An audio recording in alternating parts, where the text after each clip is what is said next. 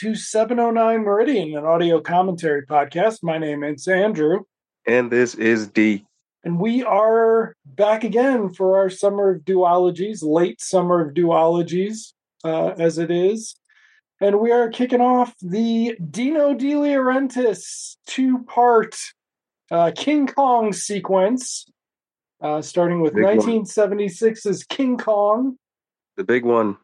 the big one, aka the most exciting original motion picture event of all time. De All. Laurentiis didn't even know what original meant on a fucking movie poster. Um, whew. So uh, this there were actually two competing King Kong projects in the 70s. So Yes. there was this and there was the Legend of King Kong, which was going to star Peter Falk as Oh, wow. Denham. And Eh. The both started getting kicked around and I think about 74 and Universal was going to do the other one and they dropped out in like 75. So that one was going to be a period piece. This one's a modernization.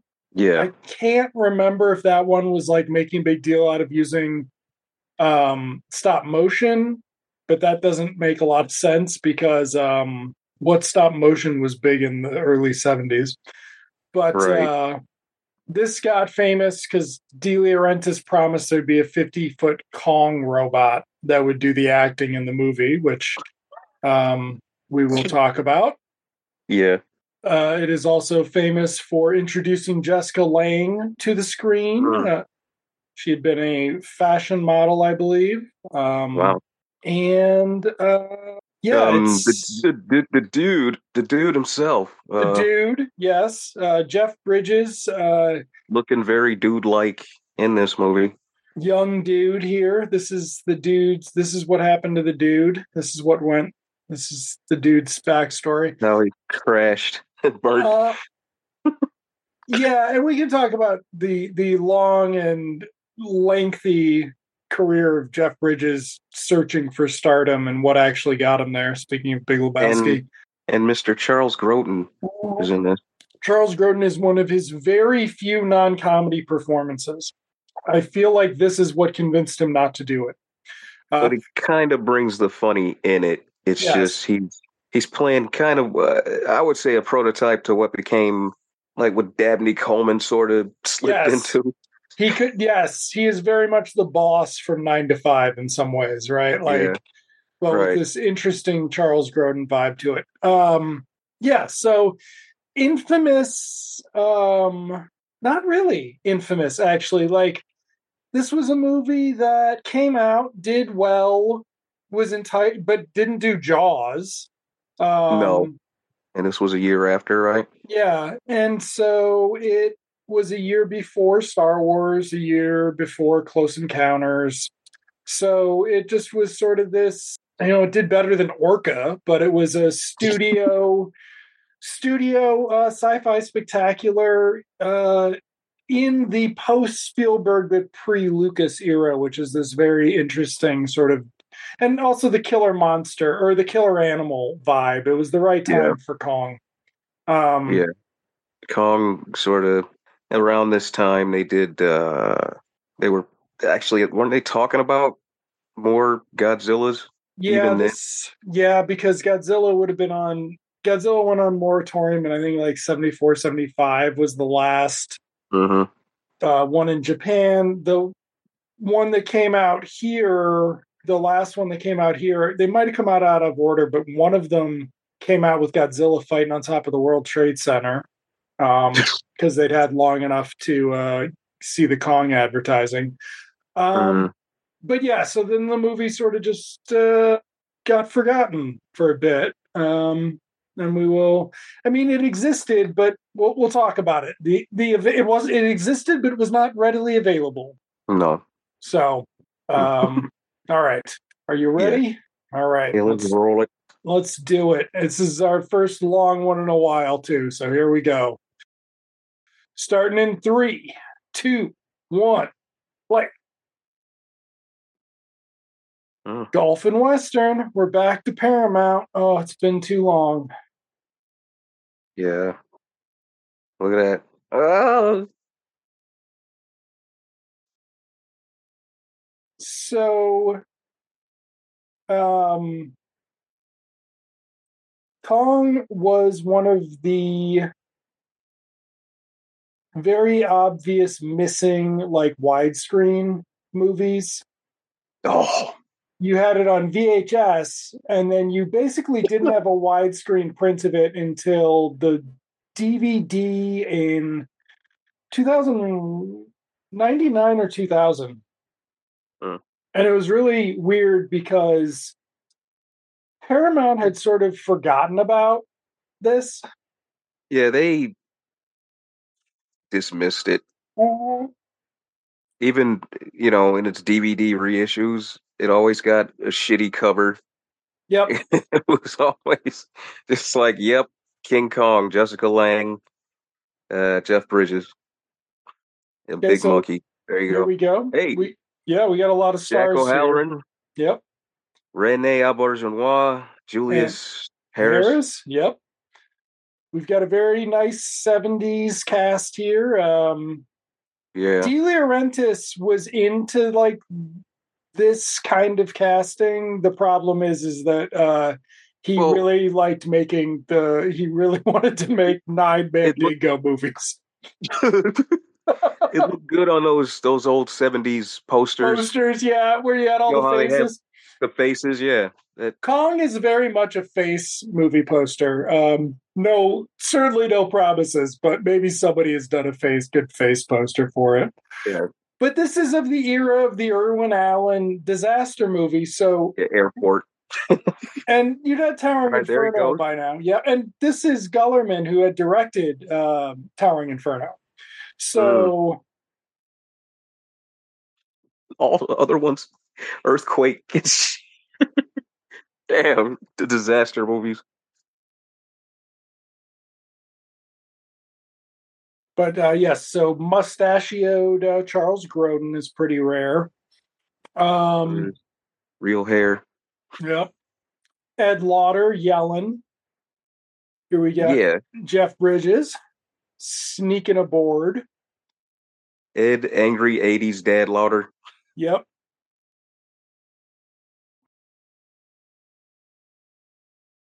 Can't functional alcoholic till he's not Ed Lauter. Like, Right. uh, love me some Ed Lauter. So, um, Kurtwood Smith prototype. yeah, except he didn't write a fucking letter for uh, Danny Masterson, did he? He had the fucking Mm. sense to die and not be put in that position. Uh so I don't know. I don't know that Ed Lauter could play somebody smart. Kurt, Kurtwood Smith could play somebody smart. Like, Oh yeah. yeah, yeah, that's the difference. that is the difference. Ed Lauter's, you know, very working class hero type guy, but working the villain, the, the antagonist to the working class hero. Yeah. All right, so we are gonna. This was a Christmas '76 movie. I don't know if it was actually delayed, but De Had a lot. Laurentiis, Of marketing. yeah, they lot of- started marketing this shit in s- like even though De Laurentiis had a contract, like he released all of his shit through Paramount. Um, he did like approach it like the Salkinds did, where you were just like drumming up international interest and shit. Mm. Okay. So we're gonna get some really nice editing from Ralph Winters. Got a beautiful John Barry score. Yep. And then Now- uh This I don't know if it had a cable run until the eighties because the network version, the premiere on TV was so big. Like Yeah, this was of the era. This was also with the disaster movies, and it's hilarious that that's been so forgotten. But the extended network premiere, where basically you stretched your two hour and 15 minute movie out to two nights, or right, you stretch it out to a two parter. they did that with everything back then. Like Um, Superman, was infamous. Superman, yeah. Yeah, poor Superman. I think they even Um, tried that with Superman 2, right? It's it was like- the restored on that international cut is it's unclear if that ever aired, but I think yes, some of it did. But three even had it with Superman. Like, Because remember, it was always an event. yeah, They would they would play that plus like the hour long uh, making of. You get your seven to eight slot and then your eight to ten slot out of it. And um because it was like a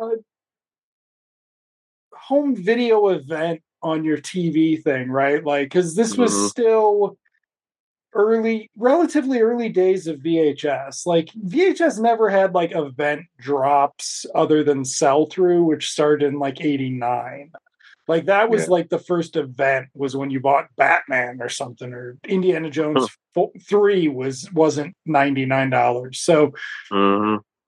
but yeah, the networks really wanted to hype shit. So you had those like network premiere and that was a big deal until like Jurassic Park I think was the first Jurassic Park might have had a big one, but I think Lost World didn't.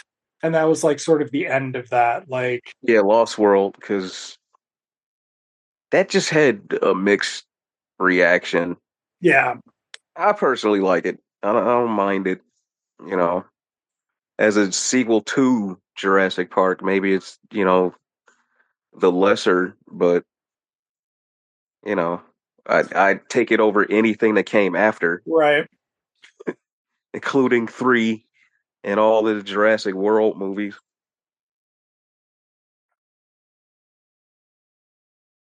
It's like, how do you make the dinosaurs not scary anymore?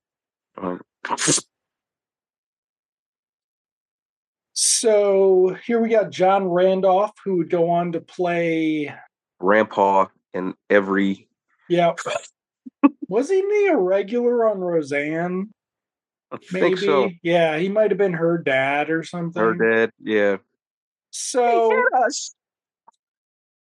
Oh yeah, that's right, man. Right. Roseanne was a fucking dark at like Roseanne was a Knock grown me up across the show. road, Jackie. Uh, it's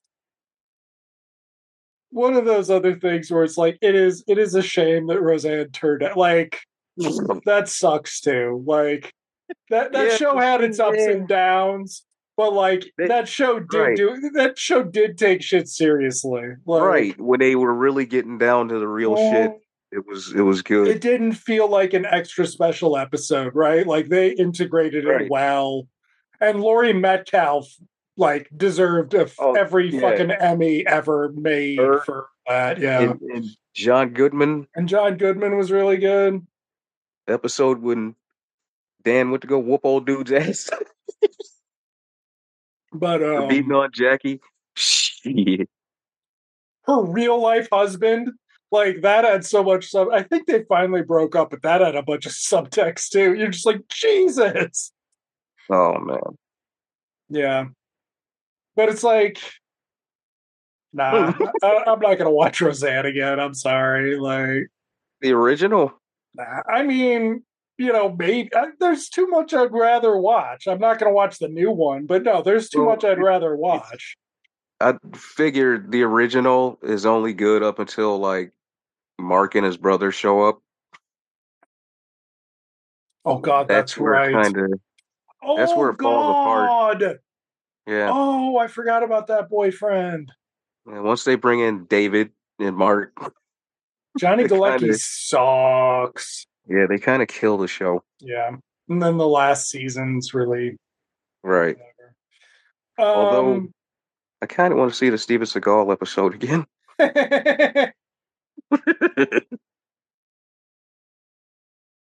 All right. All right, so, so yeah, we're we're down it. in a mission here. We're down in a mission here on the Petrox boat. They're out to get some oil from this uh, untapped possible uh, resource here, which is Skull Island, right? Never called Skull Island, but yes. Never called Skull Island, but I The believe place it where Kong lives. yeah, it'll be called the Island of the Skull. Skulls. But Yeah. so it's unclear who had the rights to make the sequel. Like that's some of this. Is that like like like current or not currently, but a few years ago, some guy named God was it Joe DeVito?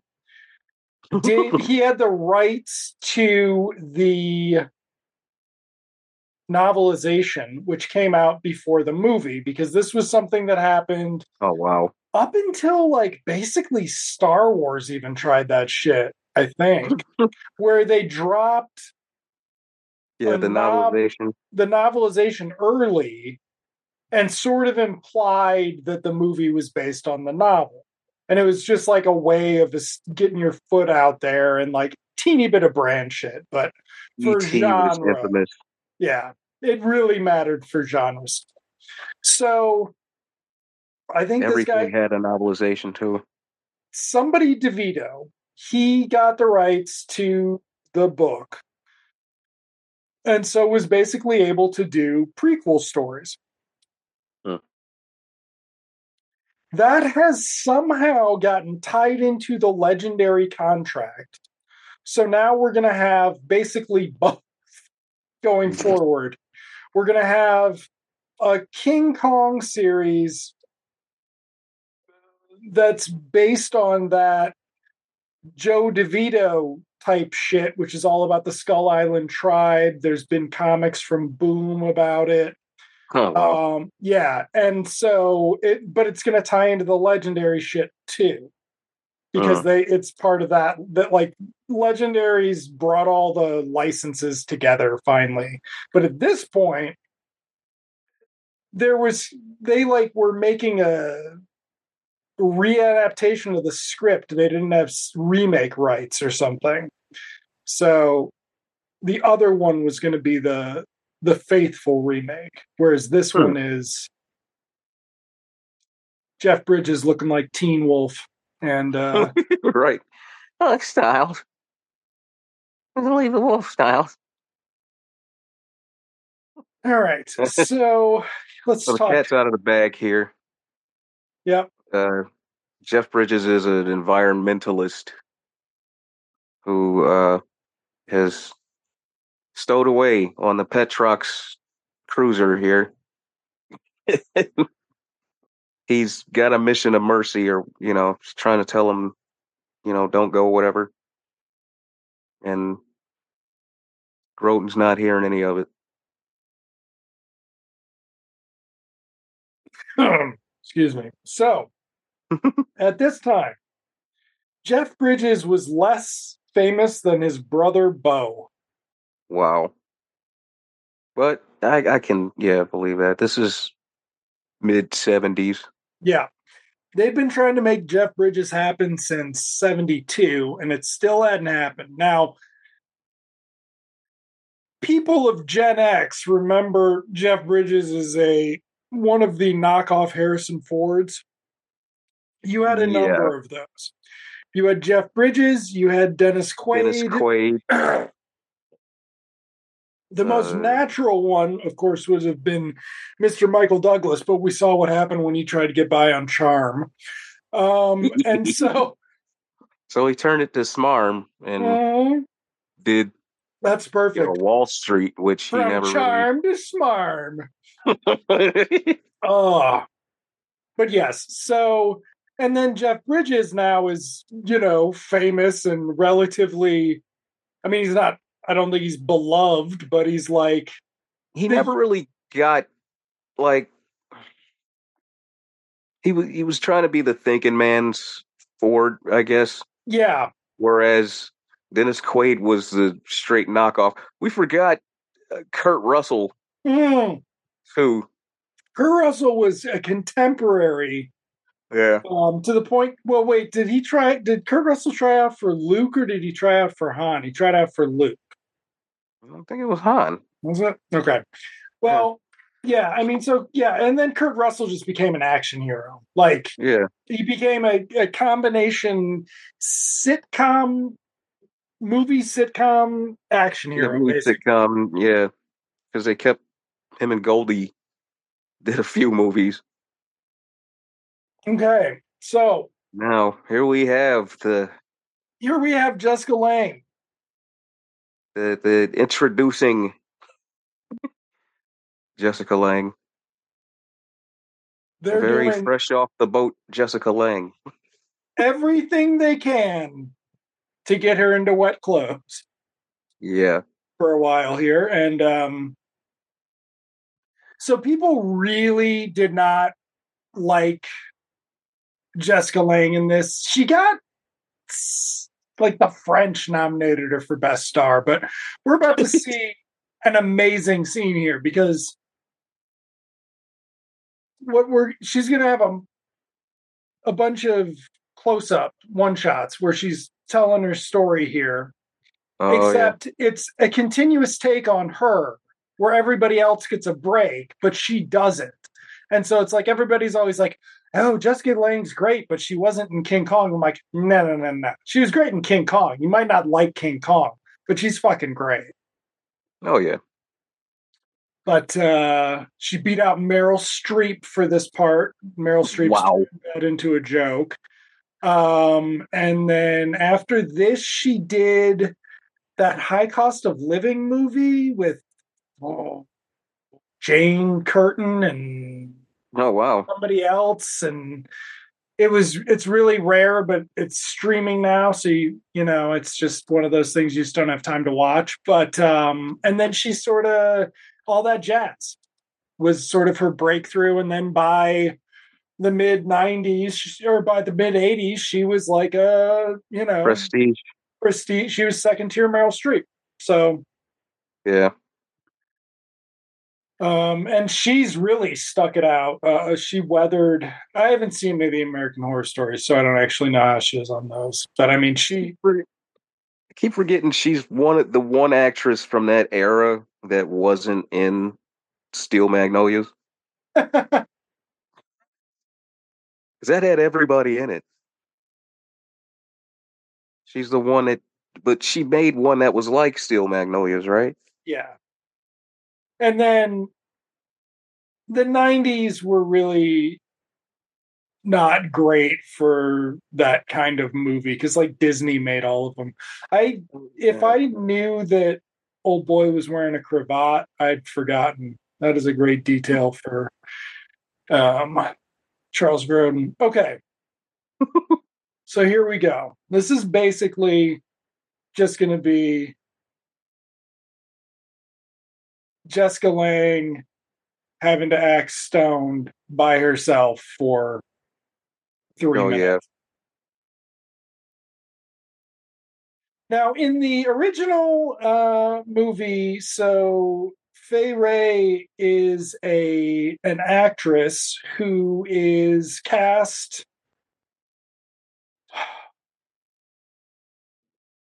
as a pretty face for uh, a documentarian, a, a pseudo documentarian's um, action documentarian's movie. Um, so she was like she had a bunch of story. There's a lot of story of her on the ship meeting the first mate. Now in this one she's gonna be a like new york party girl who wants to be an actress but hangs out with creepy rich guys who have yachts and show pornos on deck or something and so like it's this weird like celebrity thing whereas in the first one it was just like during the depression and like it was about how like everybody Something- even if even if you look like Fay Wray your dreams could be crushed in the Great Depression. yeah. It's kind of implied that like some dirty shit was about to go down on that boat. Yeah, And somehow It- she made it out. she it's yeah. Yeah. Yeah. Yeah. And so we had seen the distress call from this boat uh, a little bit earlier. Now, in the TV cut, which is now available thanks to Shout Factory, and when we say TV cut, we mean with no changes, including that they bought some fucking I don't even know what. Like it just it it's got the bumpers and things. Or Right, the it's got the it's got the recap. Previously the- on Yeah. in the So- previous King Kong installment. Yeah. There's like a 15 minute recap, but there's some extra scenes. So that presumably we would be in the second half hour, coming up on an hour, maybe even. Yeah. We're only 20 minutes in, but the extra TV It's- yeah. scenes, you got an extra five It's at about- least. Yeah. You're at the 45 minute point probably Yeah. by now. Because I forgot they add something even before they get on the boat. Yep. We've got Jack fucking around, and then I think then they add a bunch more on the boat to pad it out, but it's just the same shots reversed, like flipped horizontally. okay, here we go. So now she's on her own for this fucking shot. It's a cheesecake shot, which is not, you know, like Yeah, an it looks like- intentional cheesecake shot. It looks like a Bond movie now. Mhm. Oh, James.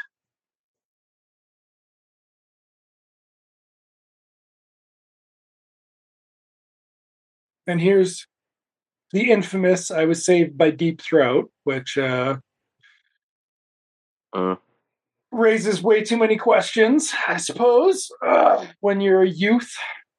right. There was going to be some trains ran on that boat.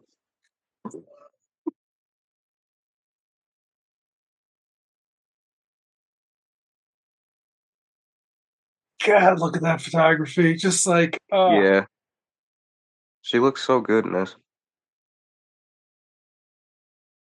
I just love the interior photography too. Like, It's lit well. except I'm pretty sure we're breaking a wall there. Holy shit. Wait a second. There's no fucking way there was a wall there, John Guillermin. You just shot through the fucking wall. Okay. well, that's probably a set Well, yeah, but still, I'm the like, studio somewhere. he's not he's not worried like John Carpenter was on the thing about cheating with the fucking walls. Oh, yeah, the wall. Which of course does raise a, an interesting point is that no, from about 19 what? Hmm. 60 when's like that the height of just your Doris Day? No, I don't, I don't even know if that's a good example. Like just your sort of Oh, the big Technicolor. the, the but the big technicolor but the goofy sort of proto groovy shit like 65 or so Yeah. 66. some the elvis movies basically where nobody gave a shit if you were shooting Yeah, uh, you That's- know in a wall 60 situation that's like 64 to yeah 60, and 67. then we sort of got rid of some of that in the 70s with yeah with your new hollywood movement or not your new but whatever your indie guys right like you're you, you didn't Yeah. break those rules in french connection spielberg didn't break those rules but like Ed Lauter's looking at last shot. yo ed this is just like this movie takes place in the nicest possible universe where Mm. literally she's on the ship with this fucking it's like and they're just like you're our little sister and none of us are fucking you know, yeah, none of us are going back to the no, you know, we're we're our the- rooms to go. no we are the, the, the there there's I'm not to just you grab my shit no and there's rip it like a yeah pair of dice and This go. is, there's more fucking innuendo in a Disney movie than in this movie. Yeah. Like, this is the most aspirational, like, thing in the fucking world. But it's also Well, kind of, we don't actually get to know the crew very well. Now, Not really, no, because they they just existed. you know they get taken out. they get taken out, but you've got Ed Lauter. He's around for a bit because he's basically playing um, the Jack Driscoll role from the first movie, except he's they've Uh-huh. split the romance away. Like we get to know Renee Auberjonois a bit. The captain's about to disappear. Like when the captain comes back, it'd be the second night you were watching this on TV, and you'd be like, "Who the fuck is that guy?" And they'd be like, "It was the captain. He did not get a send off." Uh, so Poseidon Adventure had come out at this point. Oh Uh, damn, yeah. Yeah. And also, God, so many of those fucking movies. this is a very Ramon Beery back there. Um, I don't know Mm. why I know that. Uh, Jessica Lange as Skipper.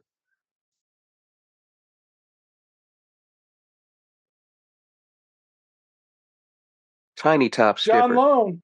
John Lone. You can John Lone. This might be his first movie. He plays Chinese cook.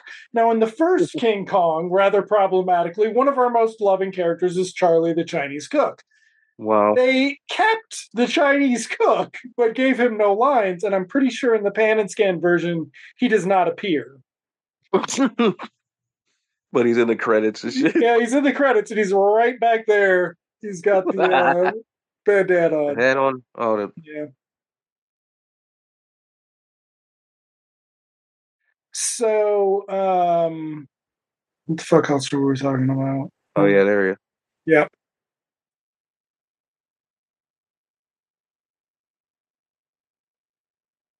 She.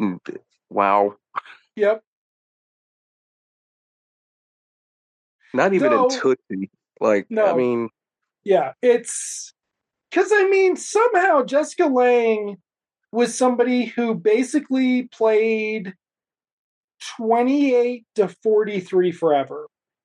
yeah, like starting in Tootsie because she was that thing where you know your your first and second dreams in New York haven't worked out type thing, right? Like so she had a certain maturity about her even by Tootsie was what? Yeah, by 82? eighty-two. Yeah, So I mean that is 6 years after this, but it's like I don't think she was like she would have still been late 20s. I Yeah. that that's why it was like, uh,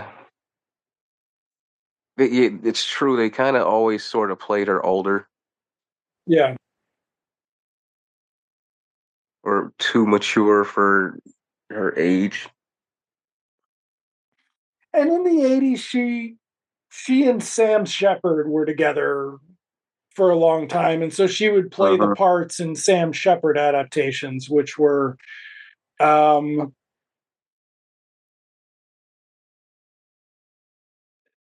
Really, I think some of the parts she played, they should have gave to somebody like Jennifer Jason Lee, so she didn't have to play teenagers.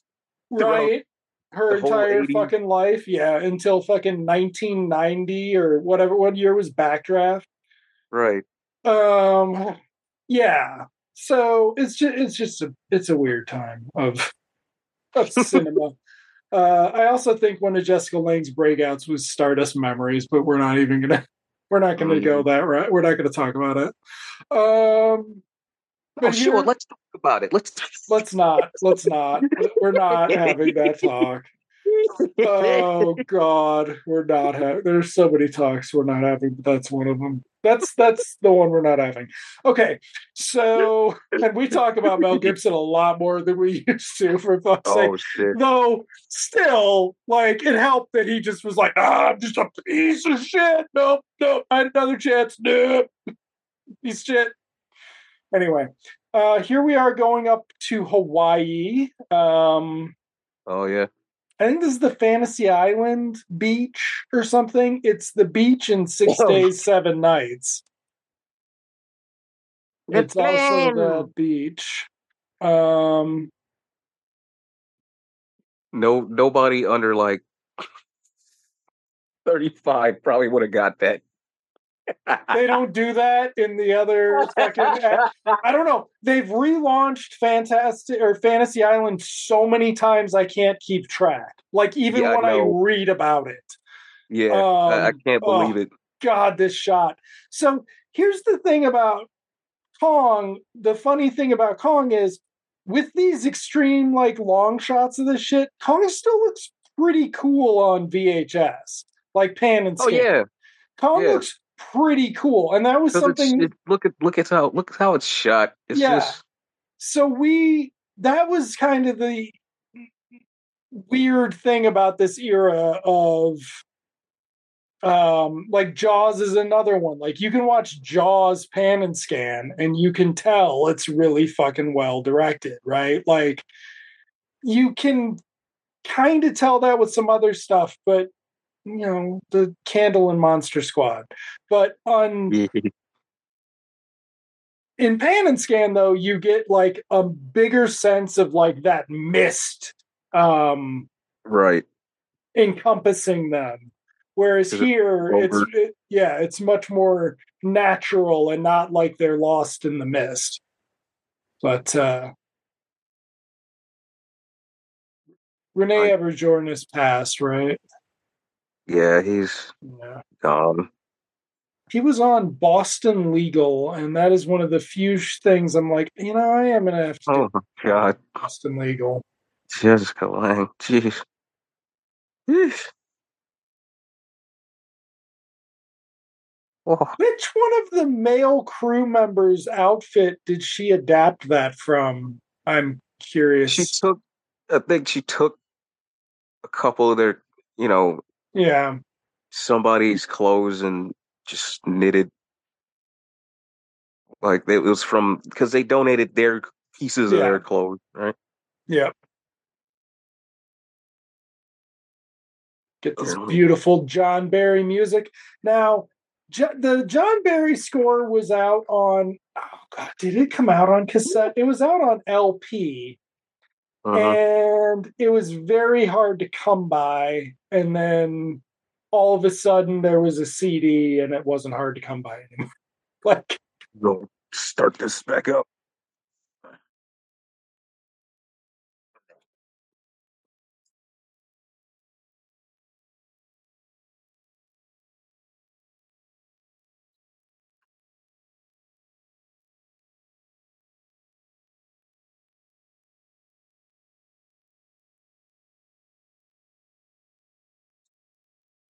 Okay and now we're gonna get my zoom out here. I think in the tv version we like get multiple like repeats of this. I think it's that bad of TV cut editing where they just repeat the sequence.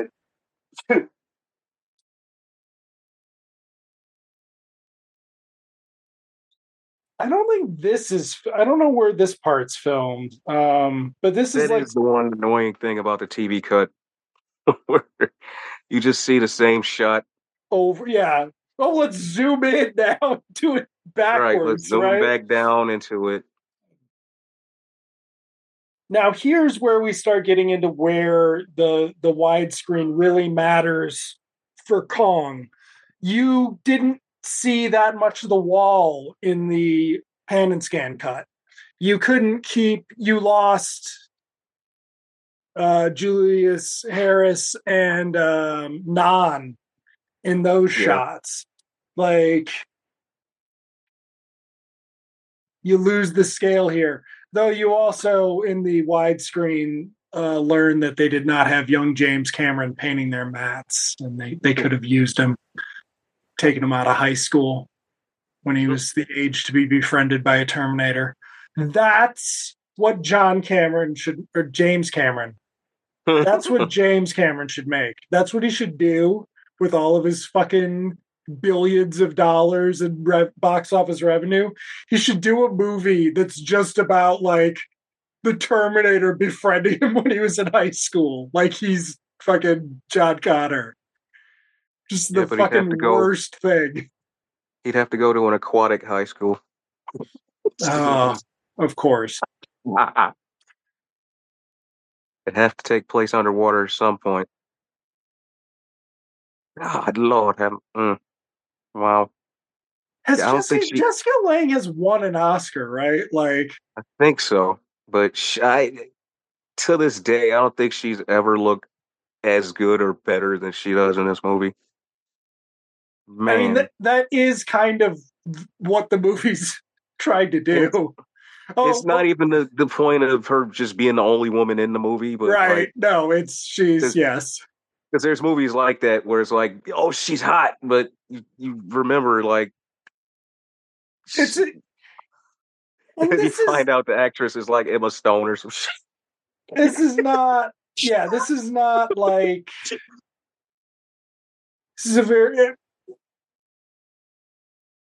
i mean the Oh, problem we go. is yeah here we go yeah here we go perfect timing so while this is incredibly problematic is it as problematic as peter jackson doing the same thing in 2005 Well, the problem is the tribe, the tribal shit is it's integral to King Kong. You know, Yeah. it's it's always been there, even you know and they as far do back as the original. Yeah, and they do in the comics. So the King Kong on the Planet of the Apes adaptation's pretty good, actually. Well, Until like the last two then. episodes. You gotta check it out. Because it's set right after the first one. And so it's a Hmm. direct sequel to Planet of the Apes. wow. Yeah, it's fucking wild. They're like, hey, Well- we just found the Statue of Liberty. There's this side for King Kong. This by Carl Denham. I just found out they're doing right now King Kong versus Godzilla versus Justice League. Yeah. I saw some What art for that. Yeah. That's what I mean by Legendary getting this license together. I mean, I think it's all a terrible fucking idea, but I mean, whatever, cool. Right. Like, It's just kind of as long as they're keeping it vital, I guess. You know. yeah, I mean, the longer, the more of this shit they make, the better chance with comics, the more you make, the better chance you eventually have something good. That's not like it is with everything else. Um, okay, so let's talk a little bit about Laurentiis. Um, They're reenacting Purple Rain, They are reenacting Purple Rain. There is that. the Um, tribal reenactment of Purple Rain, This is the the ceremony. Yeah. Uh, I Let's go crazy. I cannot cut that together. I I can't actually do that. But I'm, if if someone else would like to do that, a, a, a person who can do that appropriately culturally, go for it because I bet it'd be awesome. I won't do it, but uh, if you need a Uh-oh. rip of King Kong, I'll hook you up. So oh Yes. no. Mandingo. Mandingo was a movie about Oh, it was terrible. with slaves, enslaved people being And the, raped the sequel, the sequel, drum. Drum, which was basically Conquest of the Planet of the Apes. I'm not, I kid you not. The ending is the same ending. It was super popular. Now, this is really when you look at something like Box Office Mojo, you're like, hey, where are all the box office records from before 1978? And it's like, eh, we don't have good records for that. But then you'll read about like, yep, this is great. Um, then you'll read I mean, the mask is cool. Uh, you'll read about uh how Can like you believe were- it? The white folks brought potato salad. there were uh, lines around the block for Mandingo, and Yeah, You know- Mandingo was a, a big movie.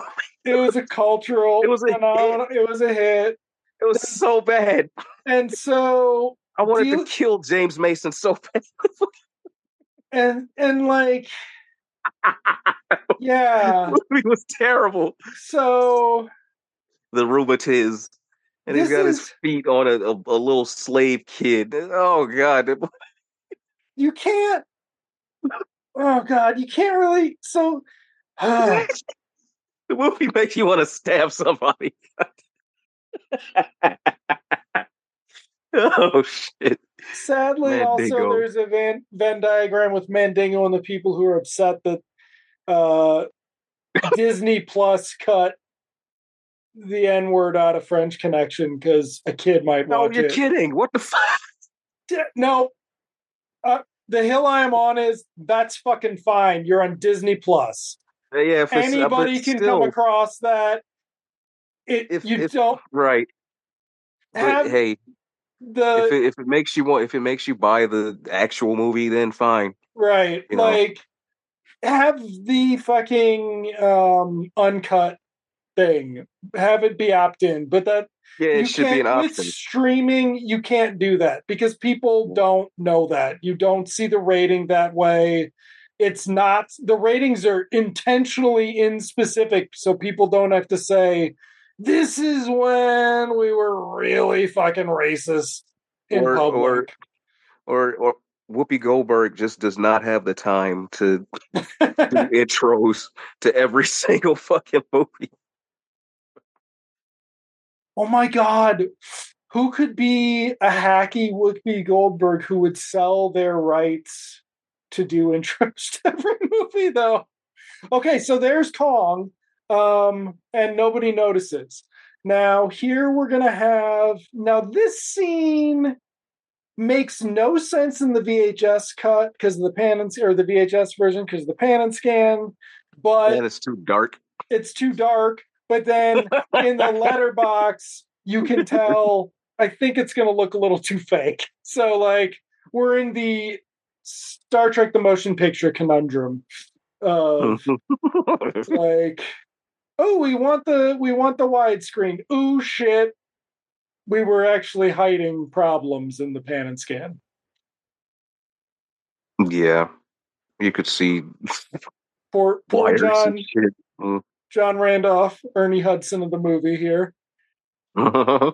Yeah, and yeah, and, well, uh, there's this whole other thing we don't even want to get into that you could see the wire work in the Superman movies and the pan and scan versions, which led to people disparaging them, yeah, even though once you accurately showed it in the widescreen, the wires weren't they like they just yeah, they weren't.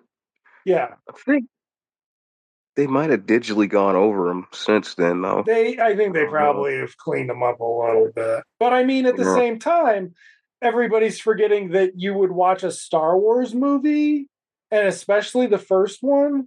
Star Wars was, it looked like fucking X Wings on paper backgrounds flying in space.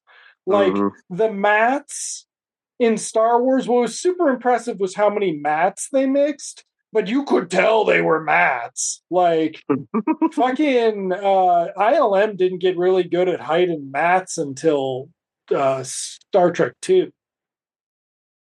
Yeah, because after well, in Star Trek, they use bigger models too, Yeah. to where you know they they love to get those close ups. And Star Trek, the sad part about Star Trek is Star Trek was the franchise that ILM cut their teeth on doing model work with, and by the time they got to make another Star Wars movie, they didn't use any fucking models. Like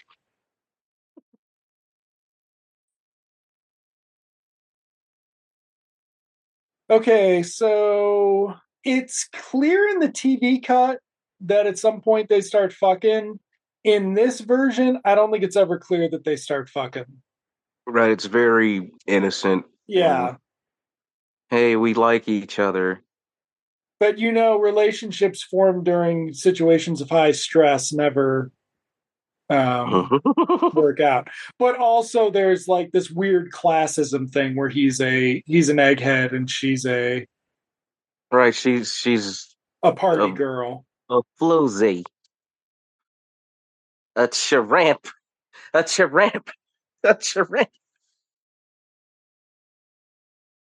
Okay, Oh, but here we go. very good looking starlet. All right, here we go. I do like that it even though this her entire part is being about being objectified, they still let her wear flats, which they didn't let Bryce Dallas Howard wear. Okay, and Damn. we're done. Okay, so it doesn't look worse, but you also can't you see even less because there's more, you know, Yeah. absolute black on the screen. Yeah, it's just dark, dark. Oh but man, I would love that Petrox poster. Oh, that one right there with the. Yeah, oh yeah, I do, I do. I do. I bet that was done by that that that artist that did the yes. song. So there's a bunch of fucking art for Kong and like promo art, and the funny thing is, is a lot of it's terrible. Well, because Dum Dum wouldn't like.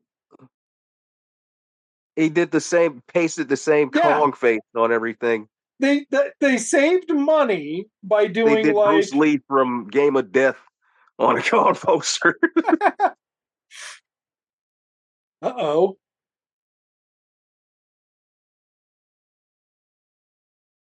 How did that happen? How did that get Wow. dropped? Okay. So now we're going to cut to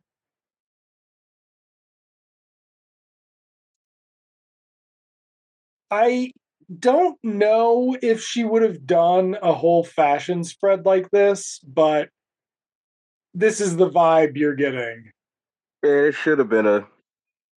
Oh, don't know. that's what I was saying. In the comics, in the comics, the villagers are um, Pacific Islanders Uh, because they're in, you know, yeah. that area of the world. Um, so then they make this story all about that. And so some of those stories have been really good. There was actually one, there's at least one series that was really good right up until the end.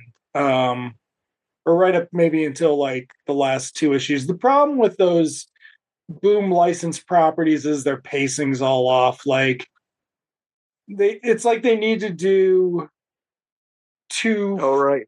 They five to really- issues or something. yeah. They they have to get a lot lot of product out before Yeah. I guess they say they'd lose the license or whatever because I think they had Disney, Yeah. they? Yeah. They had Disney. They had Ducktales, I remember. Yep. Their Marvel or their Muppet stuff. Eh, I mean, even the oh. non-language, the language stuff is, you know, the great comics. But even the think I still non, have an issue. yeah, the non-language stuff is really good. And they did a bunch of language stuff that's great too. Um, Snarked is great, but Mhm. uh their licensed stuff they and they did sons of anarchy so they've done some really good stuff but usually their licensed stuff is like it runs six issues so they can charge more for the trade or the collection i guess now you charge more for your kindle collection but what the story really needs is like two five issues like you Hmm. need they need more space and they they're always rushed at some point See, when I hear stuff like Sons of Anarchy had a comic, where's my 21 Jump Street comic? uh, you know what? Blame it on Sony, right? Like, I mean, old school Jump Street. I don't right? mean them Yeah, yeah. fucking. I mean, no, but is there any Stephen J. Cannell show that wouldn't make a good comic? Like, Right. Like they tried with uh he he did um Greatest American Hero, right? yeah, Yeah, they they tried years ago with it. William Katt, you know, but it never really no, because it's off. you can't do it like that. You got to do it you got to do it like you just got to find the magic. You got to wait until somebody. Artist. Yeah, the artists uh, with this shit that they pay artists so little now. Like, I guess so because so, I look at comics now and it's like, how dare you have a, a three ninety nine cover price on this piece of shit right yep. here? Yep. No, and that's the thing is, is now you're getting to the point where it was really hard, say in the early 2000s, to like for people to be able to be like passionate, like writer, what writer raw, artist, writer artist, you know, whatever this yeah. singer. Basically, you're the singer songwriter of mm-hmm. fucking mm-hmm. comics.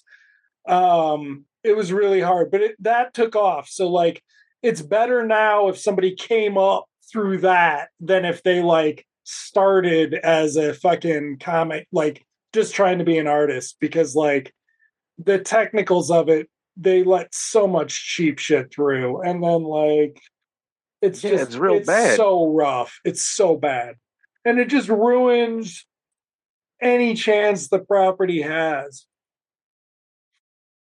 Like none like, of the artists now are like the old school ones. No, at all. And like well, it's there. There is one though. Whoever did, uh he did a Shazam, and they did. I think Evan Doc Shaner or whatever. Oh, Doc. Oh yeah, Doc uh, Shaner's great. Yeah, but um, yeah, and he's basically like uh, you're kind of retro-y um, yeah, see, I like um, the clean look. Yeah. You know, more like George Perez or Yeah. Uh, well, you got Ivan Reis, but is he even working anymore? I don't think so. Okay. Yeah, there was the DC house style and the thing is is DC eventually like just let people sort of do the house style. They didn't have to do it really good. But that was always the thing about DC's house style if it was Juan Jose Ryp, or not Juan Jose Ryp, that's the fucking Avatar guy. If it was um Garcia Lopez, if it was Garcia George Lopez, Perez, wow. if it yeah. was Ivan Reis, if it was that other guy who was like in there. Jurgens.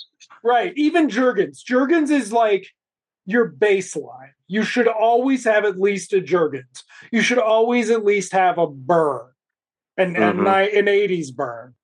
Jerry Ordway. And Ordway. Ordway's another good example, right? Like that thing. Uh-huh. I would actually say Ordway's at the top of that tier list. Okay. Uh, also, we missed the. uh We cut to last night, or no? Does he cat? Do we see Kong at the first night of the TV cut? Well, up to this part, I think, and then this that's when it cuts. I think I believe. Yeah. So De Laurentiis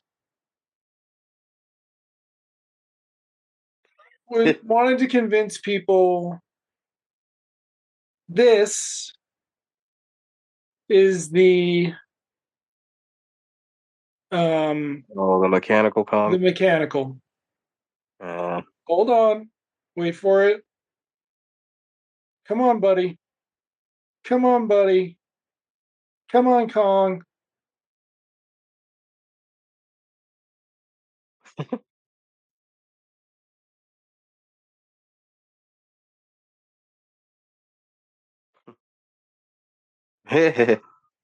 That would be one of your best matte shots of the 70s, but that is not an animatronic. That is Richard Baker, in a monkey suit. Um, a well made monkey suit, a though. very well made monkey suit. Despite it, what anybody after Gen X says. Yes. Here's the thing, and this is the song I grew up on. Yep. Shit. I'm gonna make a comment. That is also that might be the hand. Yeah, that is the hand because that's Jessica Lange. They basically perfected the hand. They couldn't do right. anything else. Here we have the composites. Some of these do actually look better in the pan and scan just because of the stuff, but yeah. The It doesn't look so much like yeah, it's not ILM. The angle, I mean, they're almost there, right? But the angle's Yeah. off just a little bit, and they just Mhm. don't have it. Um, I don't think CG's far enough along to do Kong. not without them looking cartoony. I think the thing of it is the movement too. Like Yeah. when something CGI moves, there's there's something real precise and too quick about it, and The reason you can do something about frame rate. Yeah, it is. It's something about sixty to one twenty or whatever. Yeah, the Peter Jackson bullshit. Um, it is actually because it's about the hair and how hair moves. But And that's why you can do and- dinosaurs because dinosaurs don't have hair. No, Once you put the feathers on the dinosaurs, including giant chickens killing each other and eating people, um, it it's going to change how the movement works. If you had, can have static skin, that's fine. But like dealing with the hair, it never is going to look right. And they just don't have the hair because because you could, uh, you're gonna I'll give it to them. The new Kong looks good. And they really did him well in uh, Skull Island and yeah. Zilla versus Kong. it it you don't worry about it. I'll give them that. You don't like that's my issue with the new god with the american godzilla is that's really what they thought was the best design. Not that they can't execute it when they try it's like that's Mm. what you thought the What, the new one? I don't like the Godz- American Godzilla design at the all. one for real. Looks kind of like the older, old, you know, original kind of, or what they were going for. Dog face, nope, out, out. Make it look like 85. Make that work for you. Remember that one was uh actually a. It wasn't just a guy in a suit though. They used a. They used a mechanical. Yeah, on the original, that's the big difference between the first two Godzilla movies. Or I think the second God, I think Godzilla Raids Again ends with some puppet work, like some really bad puppet work. um, but yeah, no, Godzilla was a combination of models and um, what do you call it? Uh, man in suit hmm for the first one. And then really by three, by King Kong versus Godzilla was when they were all by that time they were all in on suits. Yeah, that's when they were cost cutting. They were like, well, Well, because I mean, in the interim of those two, they'd done Mothra and they'd done Rodan, and that's like you that fucking flinging shit around the studio is a lot different than wrestling in outfits. Like,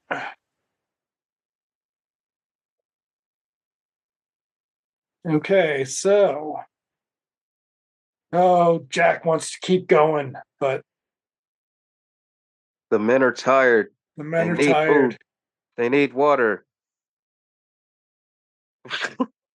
All right, Carnahan. All right. But me and the captain are going to have my ties on the beach here. Have a good night. Whew, I'm beat. Ah, this is rough.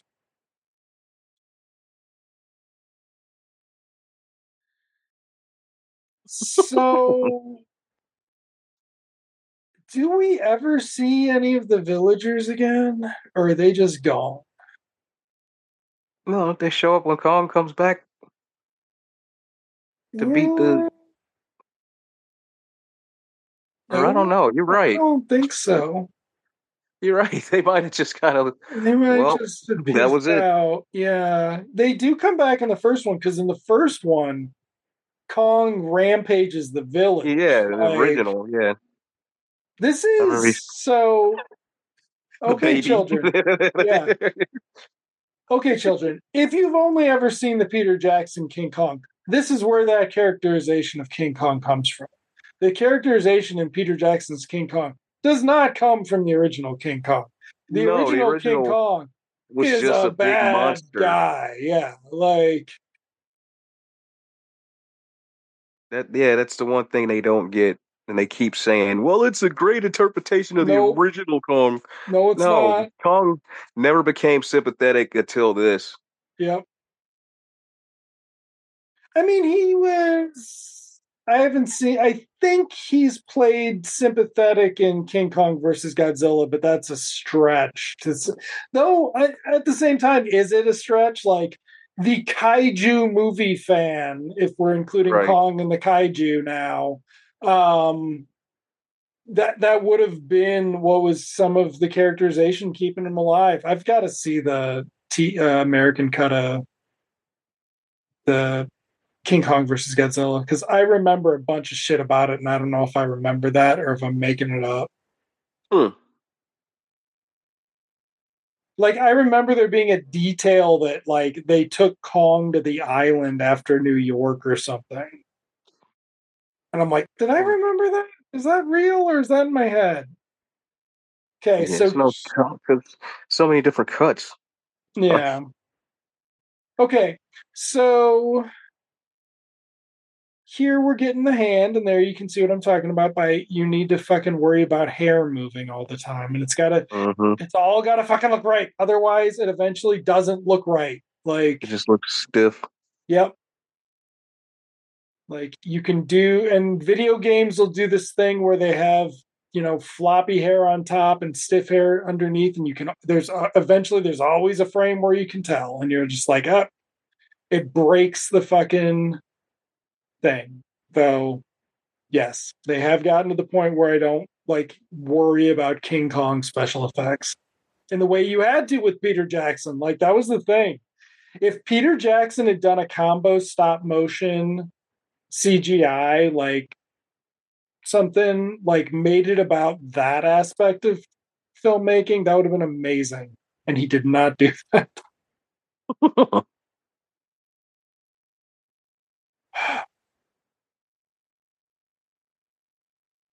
nice little miniature sets here.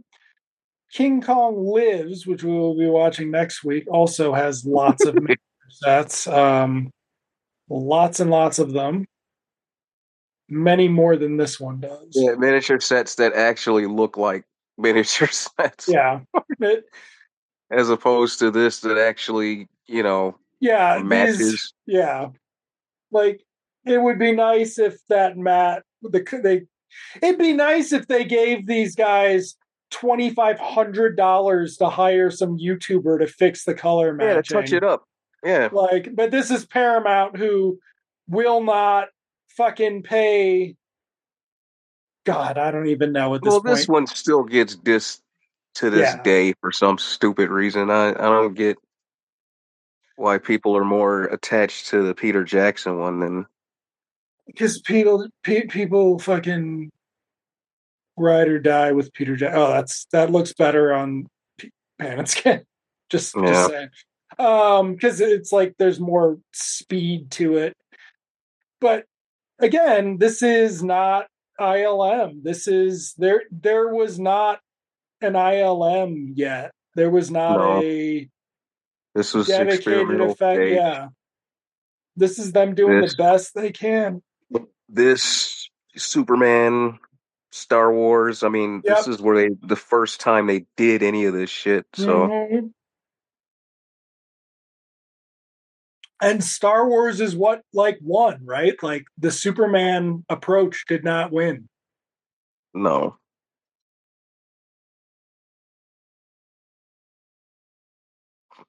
no, I don't And- like this. Is this where she beats him in the nose? Yep. And calls him a male chauvinist ape or something. Okay. So now this looks bad. Yeah. Oh well. Yeah. Oh yeah. Right there, there cool. you go. But that, what the hell? well, I mean, it's so funny too because it's just like, dude, you just needed to move the camera a fraction of an inch, and Just the angle would have matched. Like Yep. how? How? Something must have been wrong. They're fucking like what does everybody say? Their beach ball on a stick. Their beach ball on a stick must have been a square or something, but it's just like everything. They just have it off like a little bit. But they also, as I recall from the making of Dino De Laurentiis's King Kong, I don't remember who wrote it.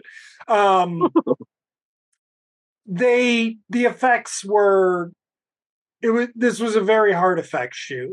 Like because De Laurentiis oh, yeah. wanted that fucking animatronic in it, and it yeah. wasn't getting done. And you couldn't move it around. Yeah, like we'll get to it. it. Yeah. Now, was it Boris that did a fucking poster for this, or is it the other guy? I have a copy of it. Um, hmm. but one of the fantasy artists did uh, one of those posters for this. Which I thought made, it was uh, was it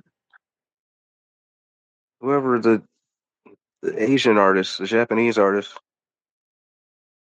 No, not the not the uh the one who did the Star Wars. Oh. The, not the skyscraper. There's that one too, and that's a great one, and that was hidden for years. Looks like she's got shit on her face. That's nice. Hmm. But I mean, There's the hand. this is a fucking good sequence. Like, leave me alone. Like, yeah, okay, you can tell that it's an effects sequence. You can tell right. that fucking Natalie Portman and Hayden Christensen and Ewan McGregor are standing in front of a green screen. Let me the green screen, yeah. Like, and that's really kind of the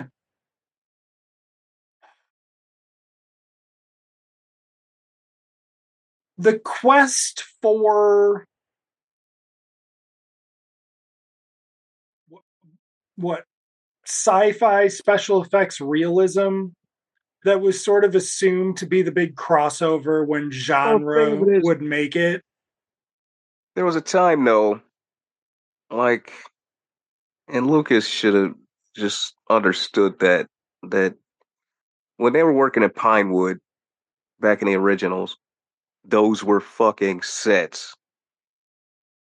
You don't just go back to the 50s and do that goofy shit cuz that that's what green screen is now is that Yeah.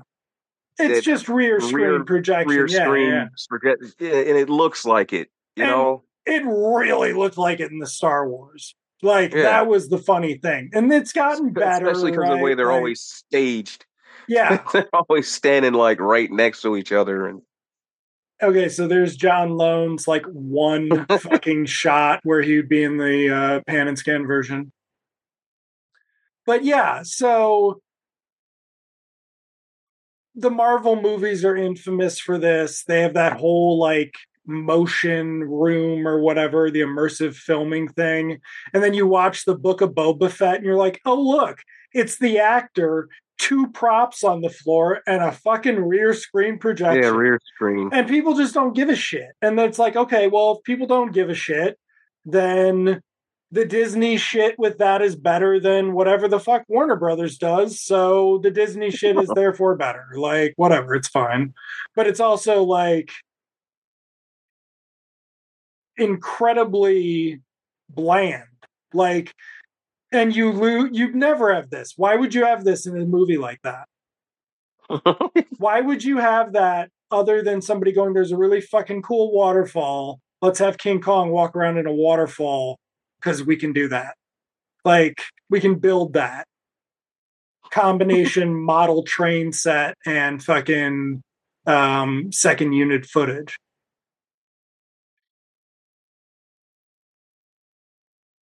All bullshit aside, though. Ooh. Horny Kong. What Sorry. what is Kong's end game though, really? Because I mean it's unclear. I think it can't Pat, do anything. Hey, can't do nothing to the broad here. It's gotta be Pat. I'm sure Okay, so this is I think our first Jessica Lange swimming scene. We'll have another one. Um, though I don't know that the other one actually lasts very long in this. So this follows the general story beats of the original, Yeah. but not like very broadly.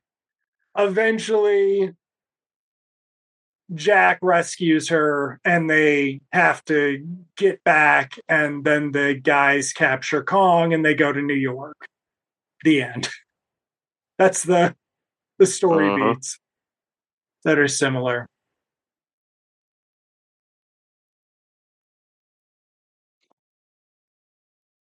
Oh boy. Okay, what could his breath possibly smell like? Mm.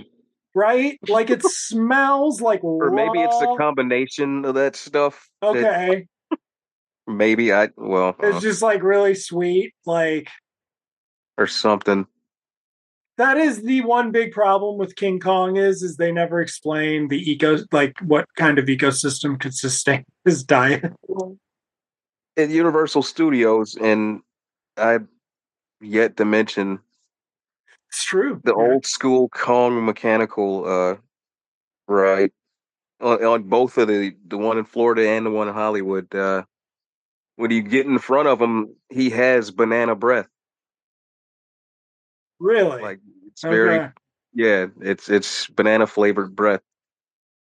Oh I don't know if that's supposed to be what it but that was the little perk to you know going to see mechanical Right. Kong Okay, uh, little Jack Daniels product placement, but also this is where we find out that there is no oil on the island, and dummy Charles Grodin has already called into the board that he's bringing home the big one. The big one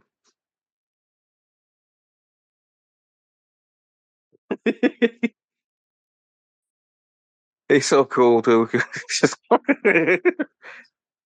Laughing his ass off. Like, ah, you dumbass.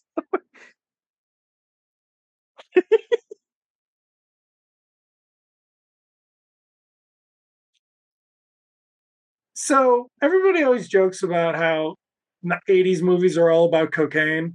70s movies are all about being drunk and on a couple pills while acting, basically. Yeah. Okay, so here is the infamous uh, log bridge sequence, which um,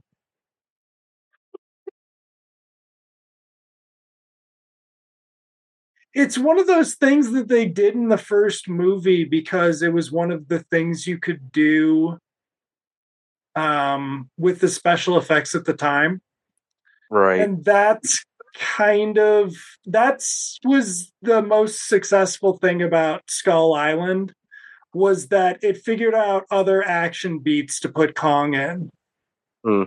which i feel like it has been missing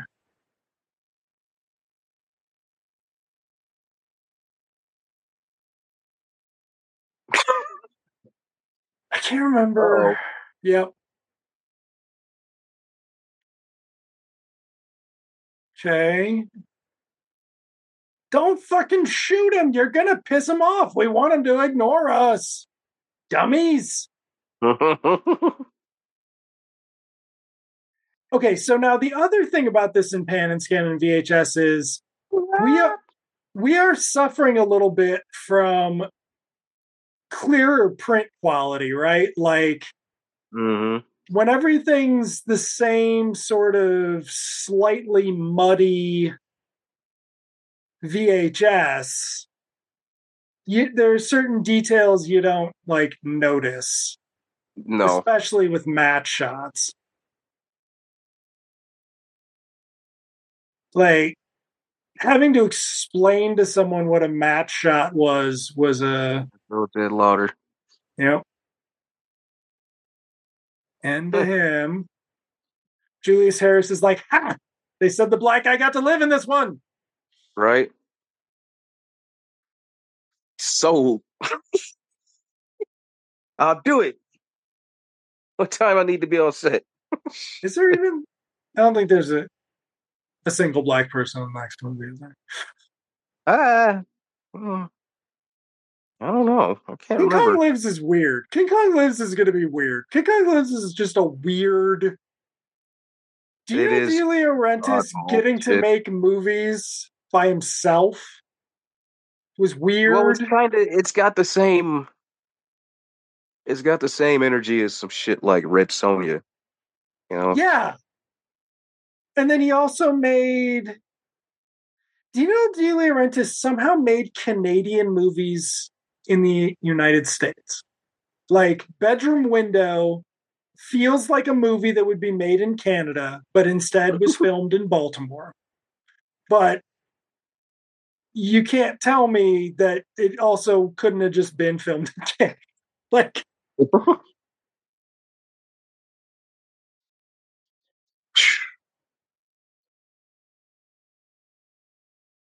okay.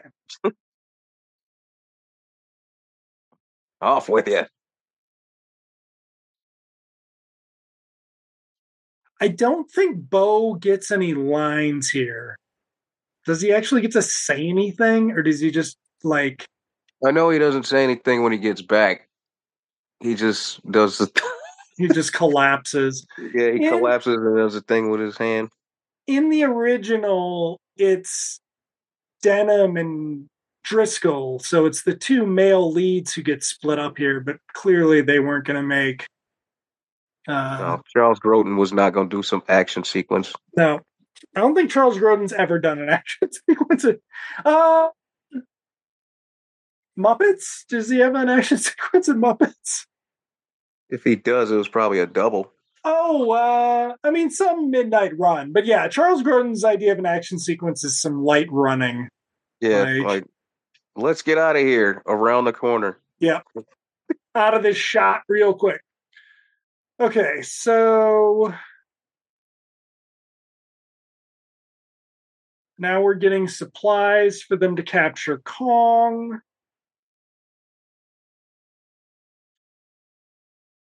You got to admit, he did get kind of lucky though, hmm not getting the oil but getting Kong. So this was a really good twist. Uh, you know, the update to the original. Yeah, now in the original, They're just filming a movie, right? they're just filming a movie and they are instead get the idea that they can bring him back as an attraction. So there is like the same sort of there's a pivot in the original, but it's their goal is always Kong in the original. In Yeah. this, Jack Jack's goal is getting to the island, but the main goal reaping of it of his resource. the, the expedition is the oil expedition is the idea. Okay, so Yeah. in the in the pan and scan, you can't tell that's a footprint. No, it's just the the two things right there, the two holes. Yep, makes no sense. It doesn't make any sense here either because where's Kong's other corresponding footprint? But um, yeah, but still, even if Kong wasn't like tippy toeing up the side of the, that would have been a great sequence. it's That's too the cut small. scene. Yeah, isn't it? yeah. It's, but still, whatever. It's fine. Okay, so likely they've ran the villagers off, scared the shit out of them Yep. or something. I do not even think they come out for the hand scene. We'll have to see.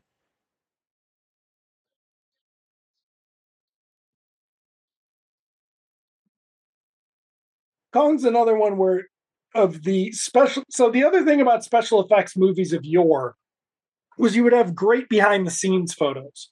Now they just make the joke about how it's like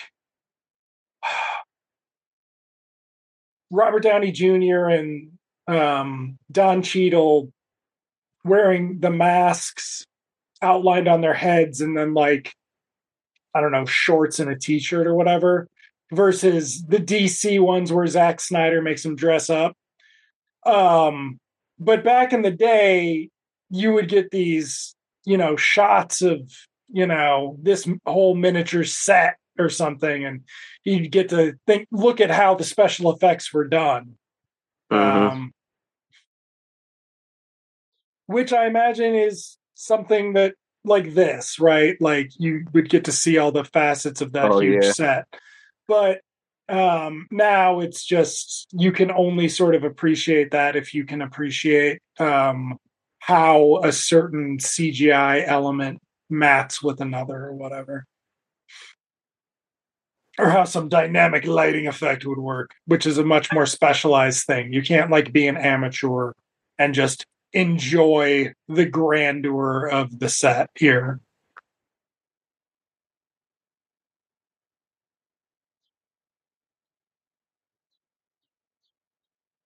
I don't know if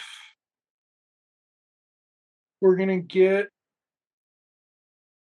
This is another thing. These are eventually going to be stand ins for the World Trade Center, the two towers of Oh, Skull right. Island there.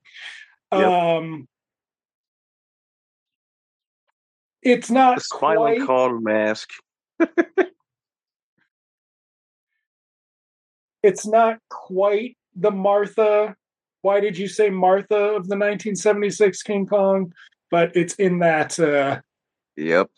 it's in that area. But I don't know if we ever get any like really cool shots of him. Here is where we are going to try to get Jessica Lange's clothes off. Yeah. Kong is a microphile or something like I guess so, because I, I just didn't get how what you know what the mechanics were of him in this human size whatever. right so like No, he- he's a pervo right like he's Uh, the reason there are no other apes on on skull island is because kong was the serial killer like okay but wait now he's like i'm sorry i was a dick Look at yeah. how are you doing yeah it doesn't look as bad though as the one in no King Kong Lives.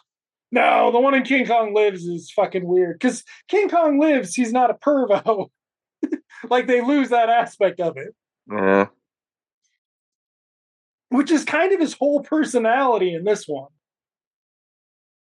The snake took them a long time to do, and the snake does not look good. It looked better in the uh The giant Looks- snake in Conan looked better than this. yeah, because it's just snakes seem like they should be easy to do, but then pe- when you don't pull it off, it's really fucking embarrassing. like it really stands out. Okay, so we get hugs. Did we get a kissy? I think we got a kissy. We got some side boob because you know it's Yep. PG. 1976. You can't expect a 10 year old American boy to go to a movie without some side boob. Well, there have been PG movies that Yeah, got away with full on back then. That's true. Oh God. Yeah, we actually talked about that a few weeks ago, everybody. Never mind. Jesus Christ. Oh my God. Okay, wow. That movie was from 1985. This was from 1976, and this wasn't and this involves getting kidnapping Yeah. women and getting them stowed to feed them to rape monkeys. And somehow this is less problematic than Jewel of the Nile. Oh, okay. So here's our chase sequence. Now, in the original, this is all on a set or like three sets, very involved. And infamously or, you know, notably, those are the same sets that are partially used in The Most Dangerous Game, which was made by some of the same people at the same time when they were doing the special effects, the stop motion for Kong. Okay, here's our jump and our second um our second Jessica Lange swimming. Okay, so we don't get any Jessica Lange swimming. We do get that fucking impressive cliff shot because that's a nice fucking cliff shot. Like just the scale of that. Um so what was I gonna say about was it cliff jumping? Was it most dangerous game? Stop motion delays. I don't know. Okay, but um the scale of Kong's miniatures versus the scale of like a Godzilla, that's something that this one plays with a lot better than it gets credit for. Like that sort of scale where your person or your object is 50 feet tall versus 350 feet tall it changes the kind of miniatures you're going to do. It changes the scale of your model train set, basically. Okay, so here's here's Julius Harris getting his line. Oh wait, does he not even get a fucking line? I don't think so. Oh my god. Wow. Okay, we're looking like a uh See, we're not just going to show Jessica Lange with her clothes off. We're going to give you some oily Jeff Bridges. That's yeah, what you some want. For the, some for the moms in the audience to have to endure this shit. well, I also like that all of a sudden he's worried about how, how, dressed she is, given the natives put her in more clothes than she wore to the beach earlier that day. Right. She was just in a half shirt and some cutoffs. She was practically in a bikini and shit. Okay, you got to cover up the ground because otherwise Kong's to notice.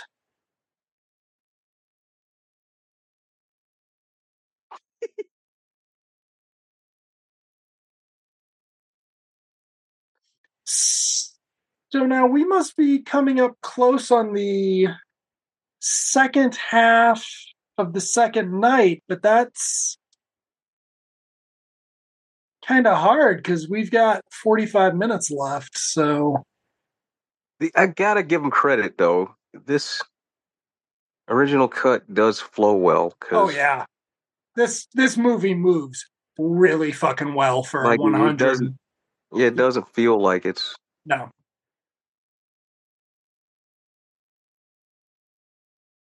Got a really nice pace to it. Sadly, I don't think the same is true about King Kong lives. Uh, once they introduce Lady Kong, it that's where it really sort of. I mean, that's where it really sort of goes, but doesn't it really sort of go again during Linda yeah. Hamilton and Brian Kerwin's romance? like, yeah, that's where it screeches. Yes. So that's basically the problem is you can say whatever the fuck you want about Jessica Lange playing a party girl model, but she's so much better than mm. Ben Hamilton's pretty bad in the second one. And Brian Kerwin is basically any dude. He's like... he's any dude, but also frequently abusive husband dude. Like Brian Kerwin is what would happen if Aaron Eckhart played to type more often.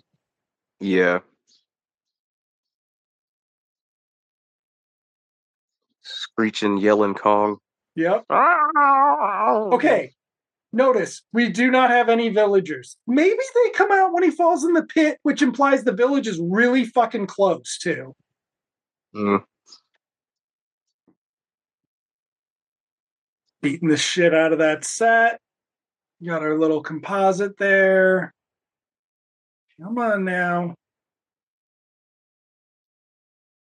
But even though now the original Kong is goes straight from Kong's capture to the New York City opening.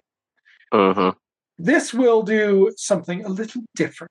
This is going to oh, take oh, yeah. a break yeah, after all of this, to we're gonna take a breather on the boat. Dramatically decompress.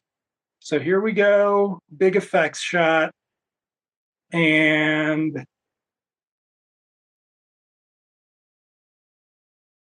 uh. down he goes. So for her, he beats through this fucking wall that he's never even bothered to go past. Yep.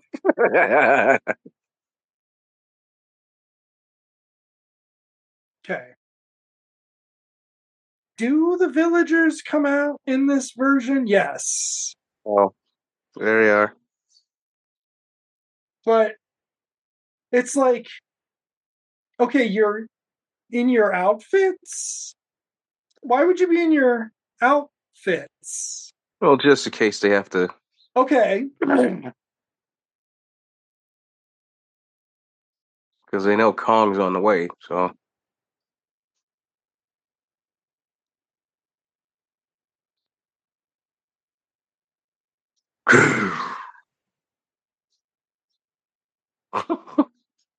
and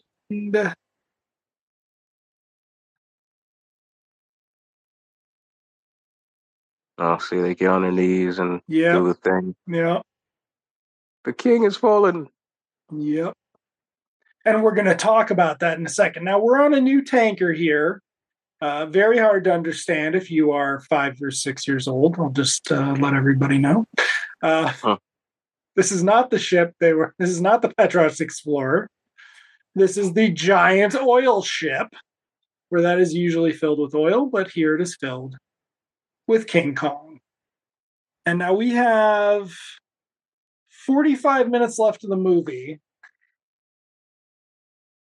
He's got to Huh. get to New York. He's got to climb the Empire State Building or the World Trade Center, and he's got to die. Huh. Here, they're feeding him bananas, which he doesn't really want. Here, Um, monkey.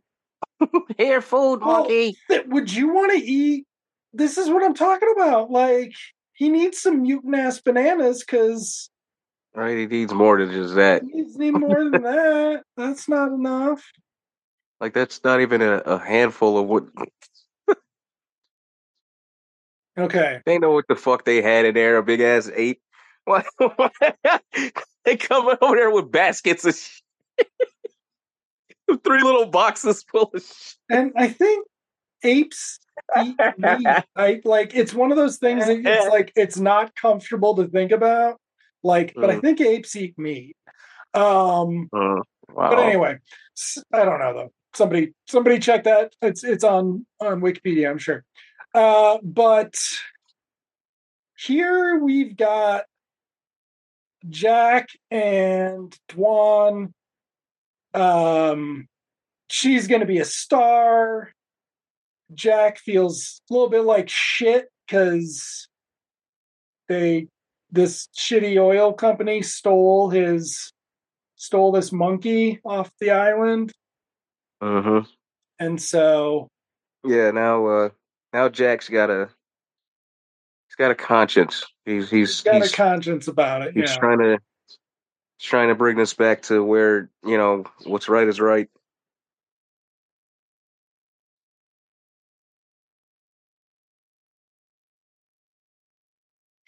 You know, Hmm. Gene Hackman Hmm. in for Charles Grodin in this.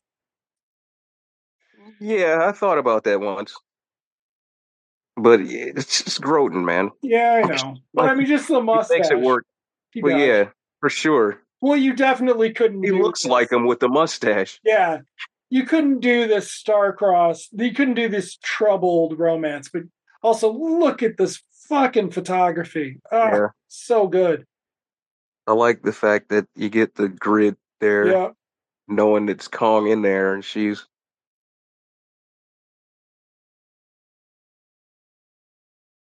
Guillermin's very underappreciated. Like the guys who not some of the problem with sort of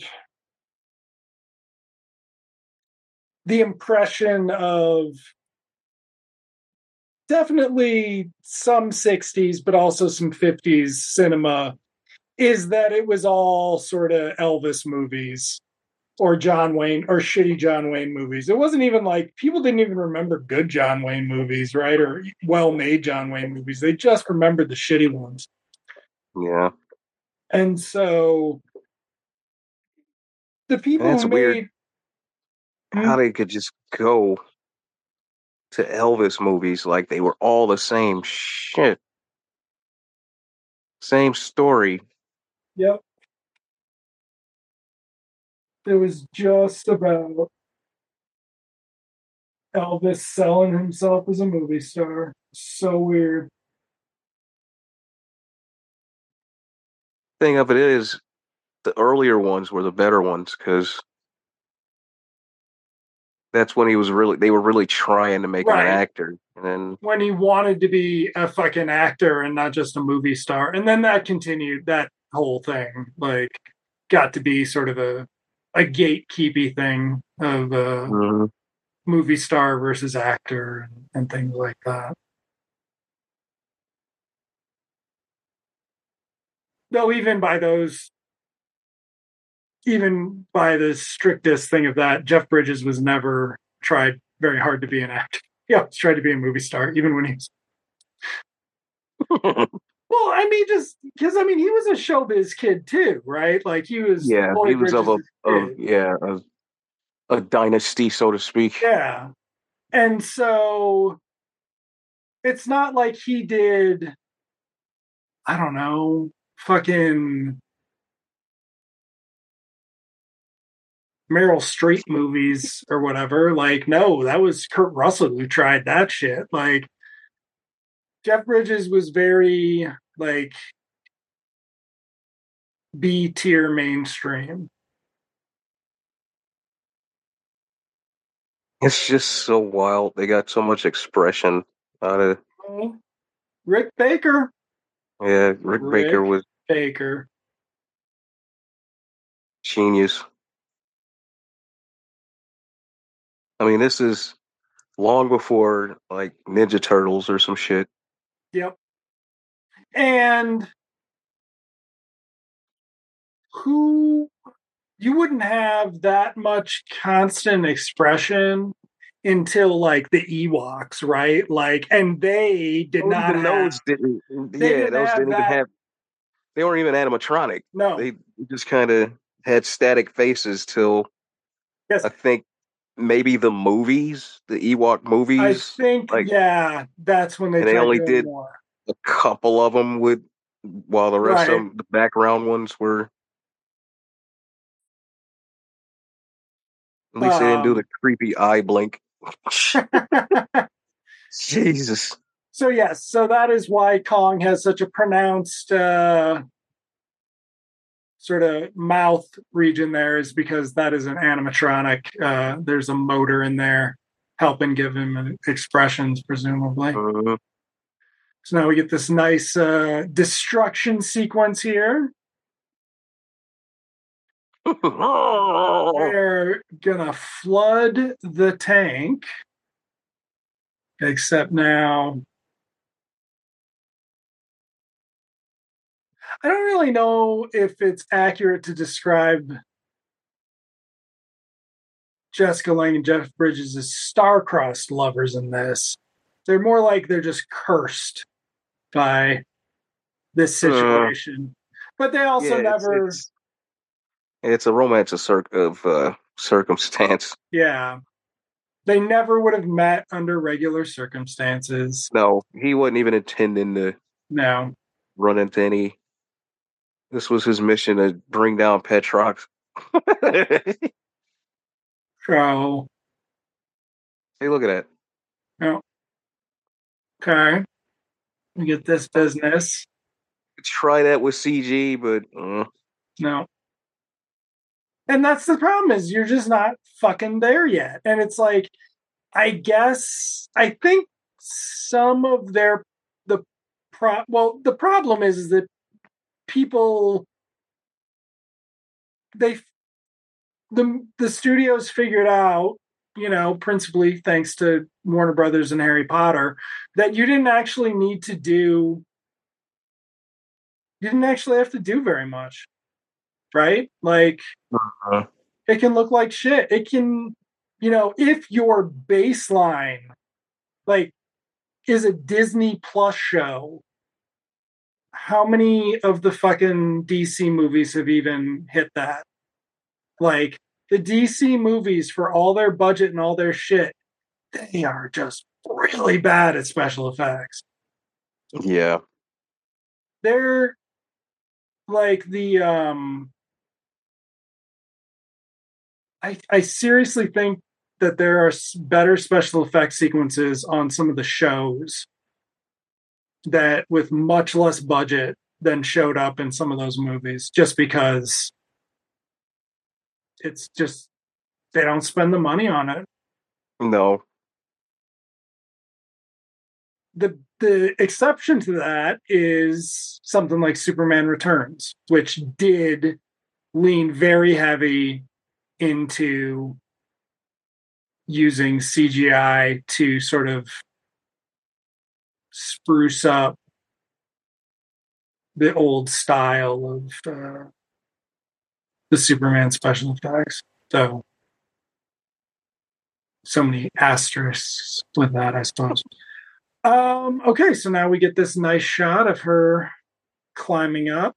Uh, what appears to be a combo match shot and uh, thing there. Very nice.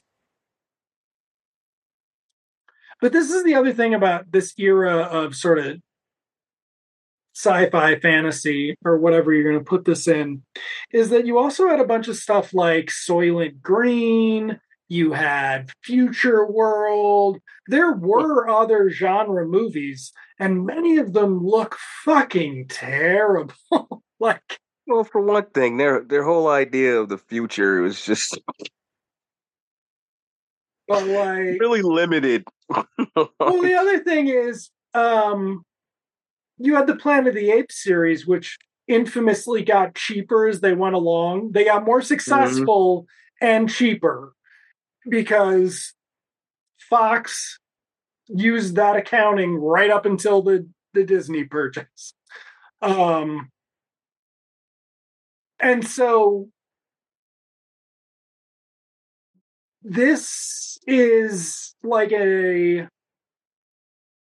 A list, a 70s A list production. The cast is not A list, but that's because I mean, who would what Robert Redford would basically be the argument of who you could possibly get. Like Steve McQueen is but yeah, so like, but this is like the level of um, technical competency. This is a list for 1976. Like, this is a fucking great looking movie. That tracks. Hey, look fast for John Agar. Oh no, he's not in it yet. Where? John Agar is in it as the mayor for a second. I'll point him out. Oh but that he gets a really big credit and they make a big deal about how like John Agar of 50s monster movies was in this. And he's like I, he might say what's your idea young man? Okay Jack is not going to go on stage and do the presentation. Nope. it's too righteous. But Jack come on. Right. The, the, the tug of fame and celebrity. I'm pretty sure the TV cut establishes, doesn't it establish they're living together? And uh. did, or something, and he didn't tell her. I'm pretty sure it does. Hold on. Where's something that won't click? I gotta check and see this.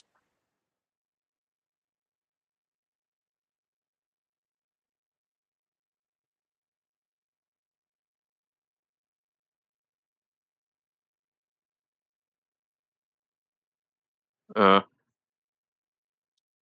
and out he goes.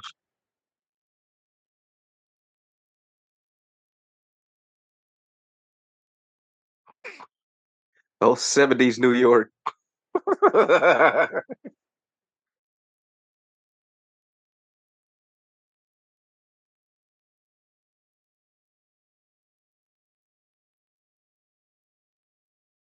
Kong. Yeah.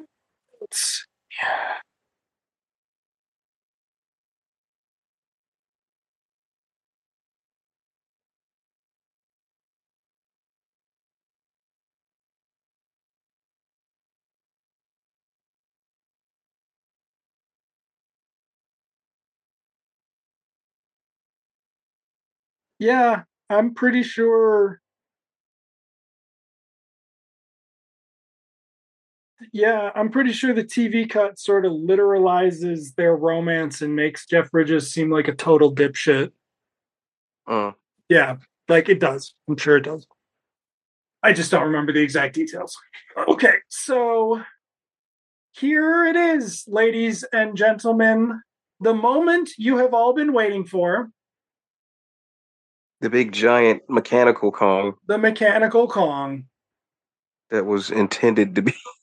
the star of the film. it doesn't look bad, but it. It, it's good they keep him in long shot, ladies and gentlemen. and they have him encased in a giant Petrox And the problem is, is like Petrox gas station fueler. you can't show the scale of this right. Like this reveal, nobody cares if you've got a 50 foot King Kong, really. Like you could do, you're gonna do this exact same sequence with a composite. Like that's Yeah. the thing. Is like Well, yeah, they, ultimately, yeah, no that- reason for it after all That's all another this. reason. That was another reason why they just said the hell with it and Yeah. use guy in a suit. There's the real King Kong, ladies and gentlemen. Oh, that's Wait, not that's- the real King Kong. That's them feeling bad. That's the model. Notice how long of a shot we're in. Oh, look, it's the close up. Wait, wait a second. That's weird. Why isn't Kong ever as animated in the long shot? right. Wait a second. What are you fucking doing? I like that. What are you fucking doing? Yeah. now? Hey, wait a minute. What?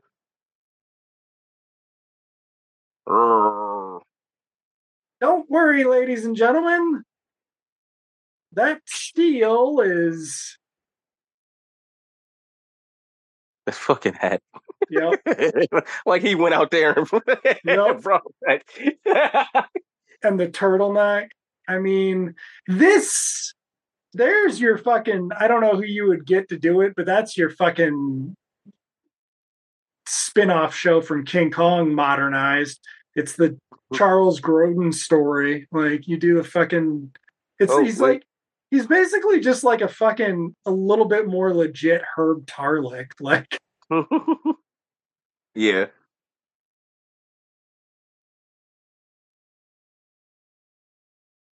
So now We're gonna the- go back to the long shot. I think we will for a second. But the other thing that we haven't really been talking about is is that in the original, a lot of the big deal is how Fay Wray's screaming a lot. So they get, there's this one lady who kicks it off though. yeah, Watch. and they might use. do they use Fay Wray's scream in here somewhere? Like they might have done something like that. But yes, so but Jessica Lange doesn't Oh. scream a lot. Oh yeah, there he is. He's scary. Um, and that would sort of carry on to um the Peter Jackson one, but that's not. Uh. Fay Wray was screaming her ass off through the whole whole first movie. Um, these are incredible composites for the time. Like Kong stepping on people, that's some Yeah. incredible special effects work. Even that composite looking like matching that well, like Kong in 76 had better composites than things that came out well into the 80s would. Which was one of the things that was like super frustrating about people not um, appreciating it. Charles Grodin kind of got himself killed Doesn't he live in the TV cut? I think he lives in the TV cut. in a TV cut. Yeah, I think he lives, but he gets stepped on. He's running towards Kong. So, He's a freaking idiot. He's got it coming. That's the whole deal. yeah, yeah, but that's the thing, though. He's running towards Kong. Like, what the? F- I think in the TV cut, isn't he running from something? like he's running from his boss? Yeah, he's running from something and he turns, yeah, and, and Yeah. hits it like turns around and then is like, oh shit, there's Kong. Okay, so uh, we were talking about urban action movies uh, the last couple episodes with the Ghostbusters movies. Um, here we are going to have. Okay, now some this is also what the Universal Orlando version and uh the original King Kong uh, in Hollywood, the King Kong encounter. This is what all this whole sequence is what the shit was based on.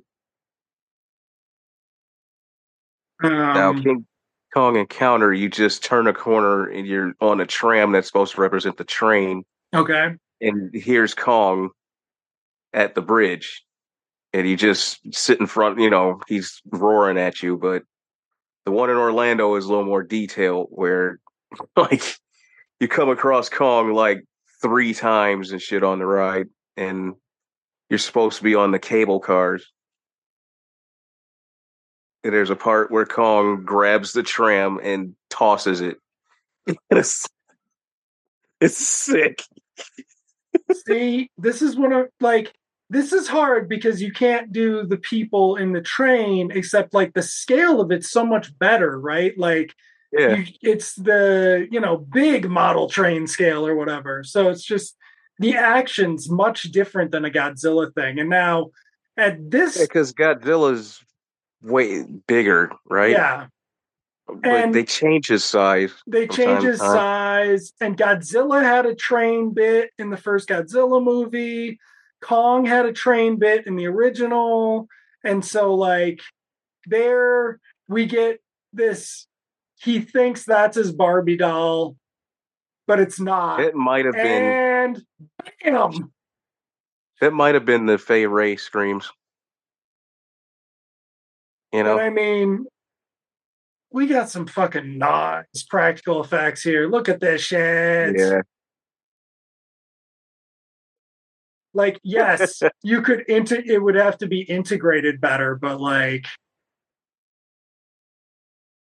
and this is what we lose is we lose trying to figure out how to do effects sequences when everything instead is just we can do whatever we want.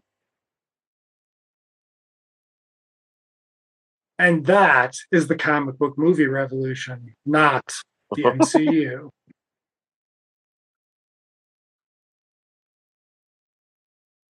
Okay, so we got Dude, they even have that I think with the yeah. helicopter. Um, now, there's a cut scene that is included in the TV cut, and it's weird because it's a big effect sequence, and so it's weird that they cut it, where he knocks out the power station. Oh yeah, that's right.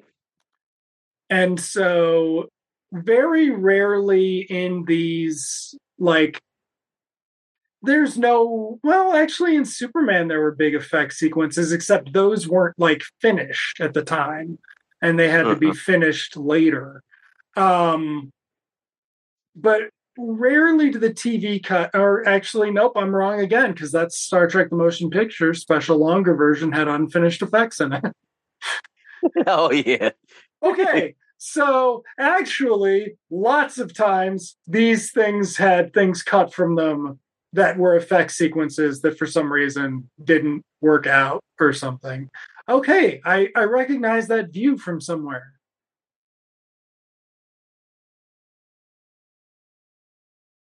Yeah so in the tv cut basically this scene is going to be them talking about how like he wants her to be his fucking university wife and she won't do that so like Right. fuck off and She wants to be famous. it's just like he comes off as wants to be a star. a fucking prick i don't know if it was before this i think it was but it's like this really long scene where they're just drunk and but i think that establishes they've been Oh, yeah. together. yeah The TV version is longer of Yeah. this. You you you kind of you need this shit to just move along at this Yeah. point. Because you don't want him to because that's kind of the thing is is that like Jack is not gonna fight for love here. Whereas um uh, Driscoll in the first one does, right? Like he Yeah. goes and he saves Anne, except they hate Kong the whole fucking time. Like Yeah, Kong's just a monster. Kong's a fucking monster the whole time. He's a dangerous monster the whole time. They don't trust Denham and shit like that. Uh, but they're gonna do it because it's the Great Depression and they want to fucking eat. This is like Dwan wants to be a star. Jack wants to go from being an associate professor to being a Oh, here we go. Oh, it's not in here. This is just how it starts or whatever Yeah. and then they cut it. And there's the Mhm. power station, and the sequence is not there. Okay. Oh. But instead, we're going to get this like sweet scene here where they talk about how during the last big blackout, presumably not the son of Sam one, uh, a bunch of babies were conceived during the blackout and to the- all the future sons and daughters of King Kong. And it's like this really sweet little scene. It's not like Dwan's trying to convince this douchebag that that he should like give her a chance or something. Like Jessica Lange doesn't need to be convincing fucking Jeff Bridges she's good enough for him. Like silly.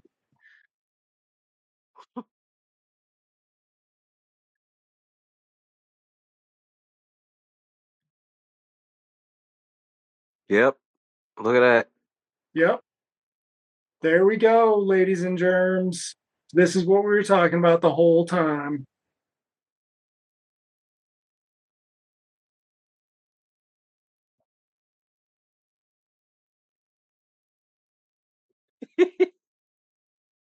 That's Somebody get me the goddamn Ghostbusters. That's John Agar as the mayor.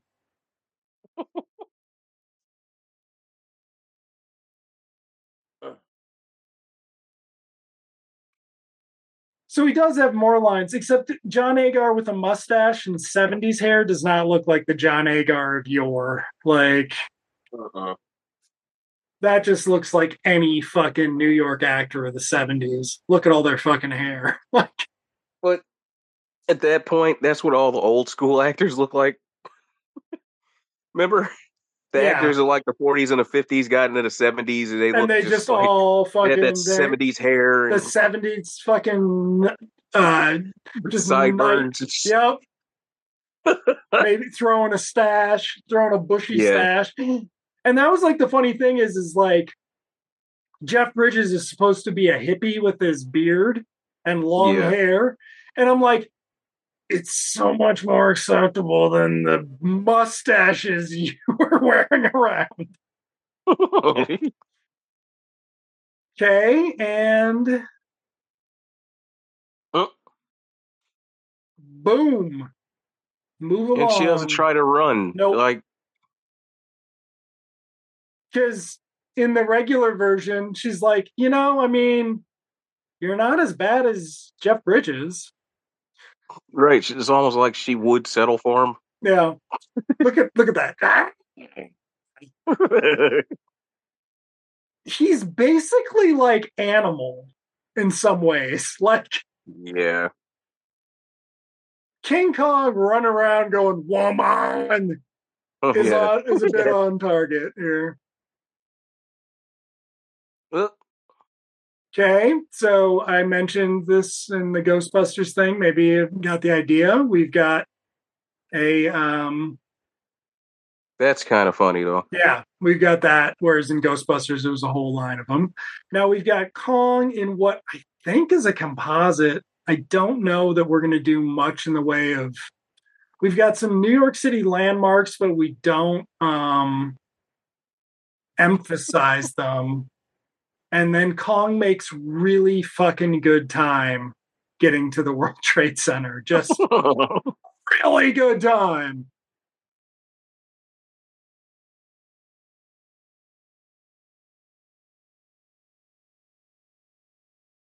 But here we've got Guillermin promising a huge amount of um, blockbuster 70s budget battle, and uh, none of that will get used whatsoever.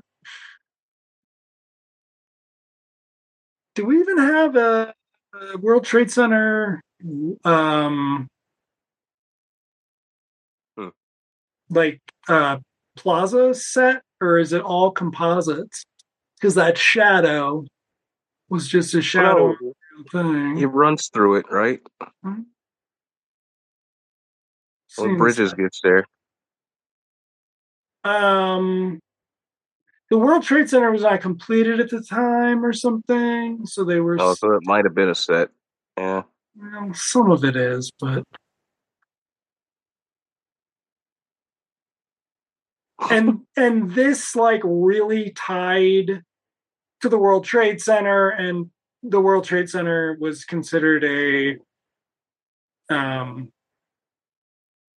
an eyesore um of Hmm. brutal that, that's a that's obviously a nice Yeah. model there. Very nice. Um there's bridges on the real thing. Yep. But yeah so people thought i guess that he should climb the empire state building? Which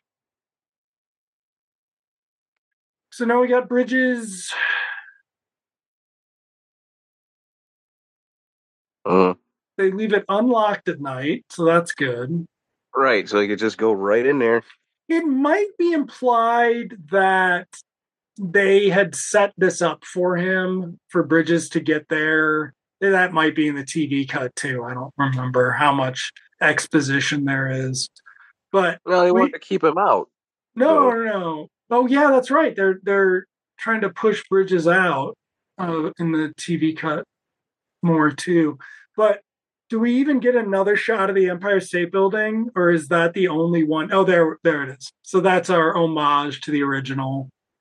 Because um, Easter eggs were not like a fucking required thing back in the day. Hey, Jeff.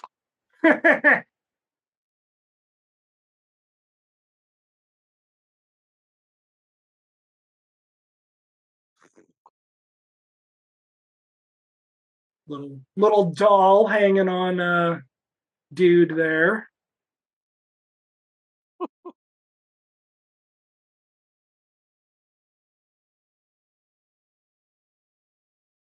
Oh man. Now we do get the major um rooftop set here. So that's cool. And then we get the very rough, rough composites. Now, this is another thing that the pan and scan helps with is just where the hell they thought their cameras were pointed for some of these composites. Yeah, because it's really the angles are awkward as fuck. all off. And now Jessica Lange's like, wait a second. That's why I was scared of you. You're a rapey monkey.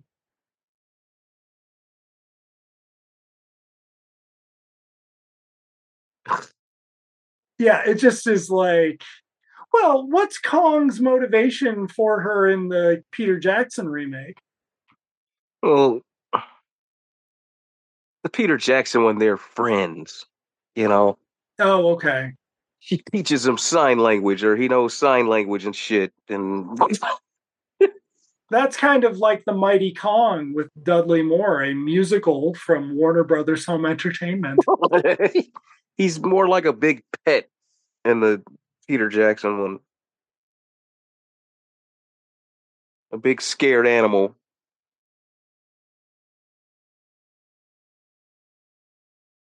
yeah, Patrice O'Neal was right. That's some bullshit.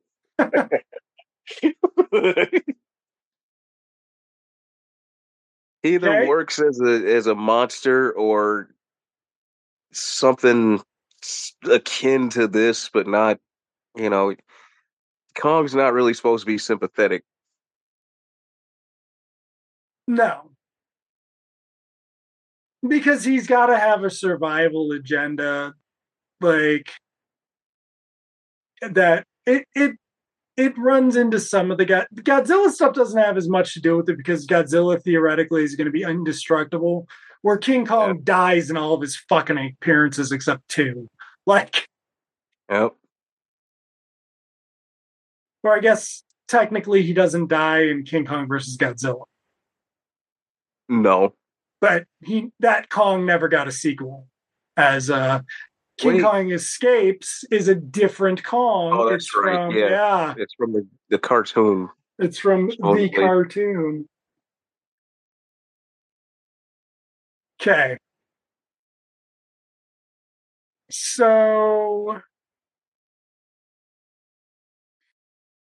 this is our big uh, finale with the choppers. Now, oh, Marvel movies shoot everything at night so they don't have to show you the special effects. Gee, look what we're doing. Gee, when did the time what time of day did the towering inferno take place? The scene though would have been terrible broad daylight. Oh, can you even imagine with the composites that they would have been yeah, using? All, yeah, just this like, would have been so bad. Oh yeah, just like Spider-Man, the show levels of uh, fucking city skylines and shit. Just like yeah, all types of old ass stock footage. Yeah.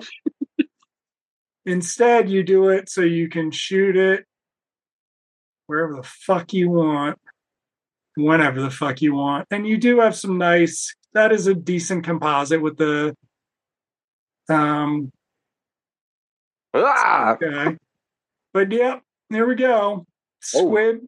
squibs work on monkey suits too, it turns out. This would look better on the pan and scan as well because you're um you're not that's gonna go by the the worst of the special effects are gonna go by faster in pan and scan. Like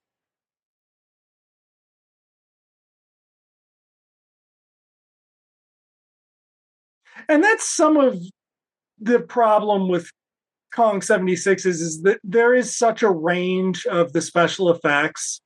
Like you can't it's got a bunch of really good special effects and then it's got a bunch of stuff that just doesn't work out. Like yeah, some of it is hit or miss, but it's like I said earlier. This is the first time they were doing a lot of this shit. Yeah, and and you don't have, and you do like the night shot and the lighting is covering, like it's all fucked up, right? The scale and the angles all fucked up, but it, you mm-hmm. aren't having matte problems like and that's almost what's disconcerting about it is that it it it's too unrealistic. Like when you have shitty rear rear screen projection, you can just go, oh, it's shitty rear screen projection. Like here, we can see the matte line very obviously, but that was like one of the worst mats. The other ones, the angles and shit were all off, but the mats were, you know, the mat work was fine. Mm-hmm. Boom.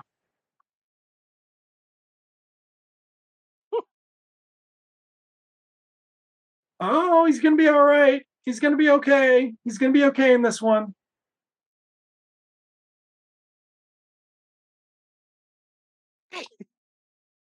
I don't like when he falls though.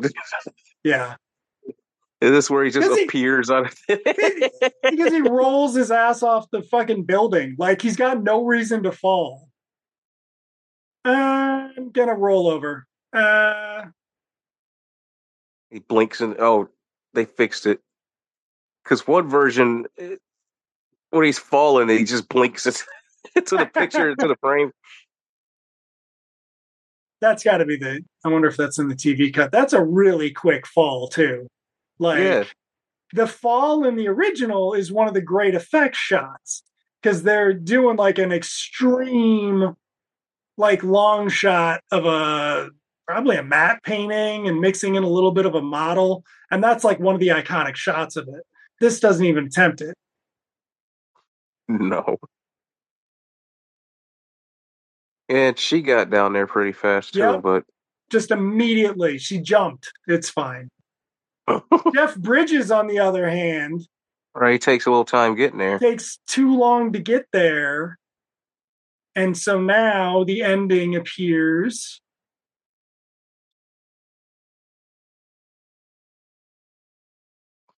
Okay, everybody get used to this because we're going to watch this again next week. Um, Yeah, the entire end sequence here we really got to like get a to Jason movie. 105 minutes, everybody.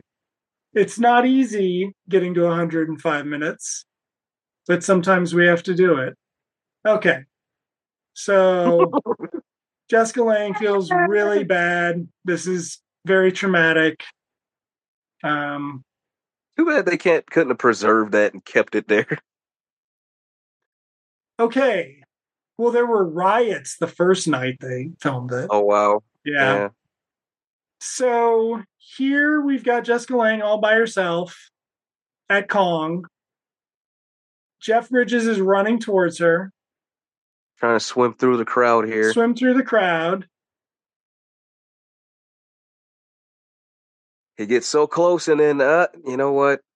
Uh, The mayor's Oh, got the mayor. her. And so now what we are left with here is that Jack is horrified at the situation and it, it's a weak move but he's not literally intentionally saying fuck you Dwan I'm not going to help you out. Like I don't want to be I don't want to be with you. I don't want to like I don't care enough about you to help you out with this business. So that's what the TV cut is. It's a lot. One of the other things about this ending is the some of the publicity shots, some of the really famous publicity shots have Jessica Lange and Jack standing by the body. yeah. Yeah. Okay, so the producer wishes to thank acknowledge Kong was designed and engineered by Carlo, constructed with special contributions by Rick Baker. Rick Baker did everything. Rick Baker did everything. Yeah. Ultimately. So it's fucked up. Yeah. Um, John Agar getting a heavy credit there.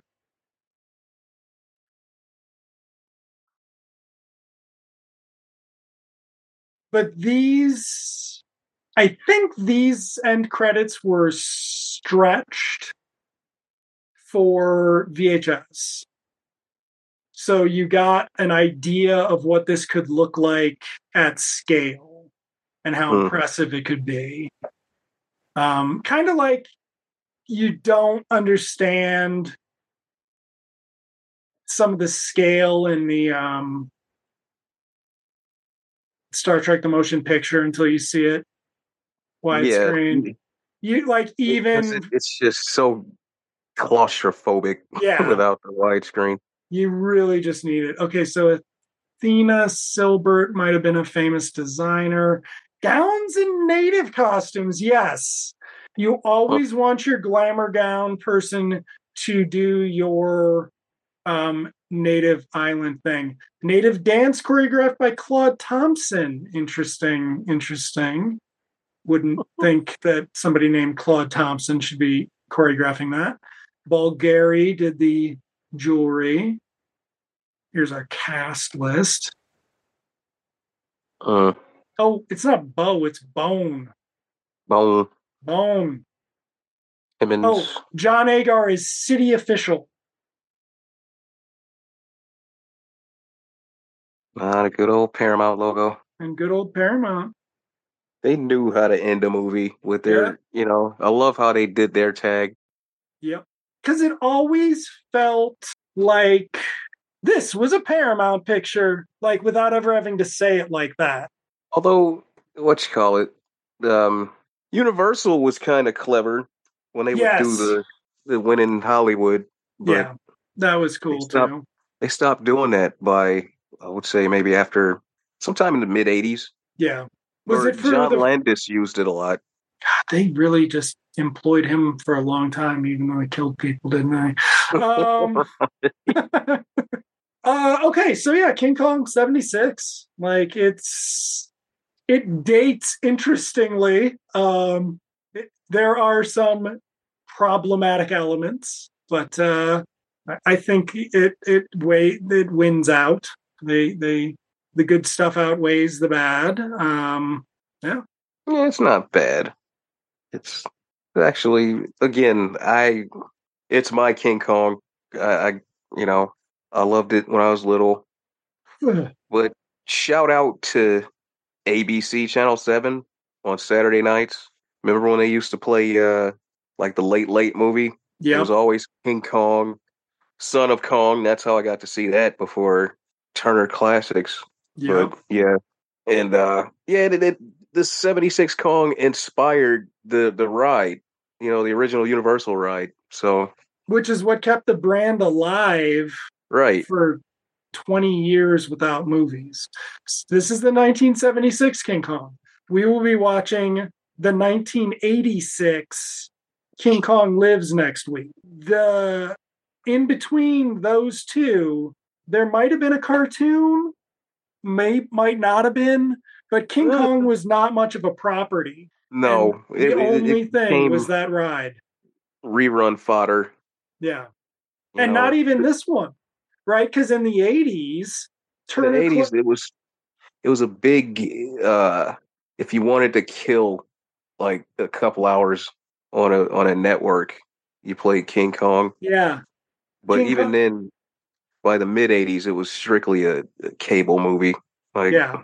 HBO And had it on. HBO had it like what twice a year or something, three times a Yeah. year, and the It VHS went out of yeah, print. VHS was big. There was a a, two tape version, and then like oh yeah, it took them a while. It took them till the '90s to get it back out again or something because VHS was very weird, folks, as we talk about. Um, so yeah, it just the ride kept it alive for yeah. and Peter Jackson wanted to make King Kong in 1996, but he couldn't get the money, so he made the Frighteners instead. Wow, Yeah, which And then another good ass movie. back to 10 years later.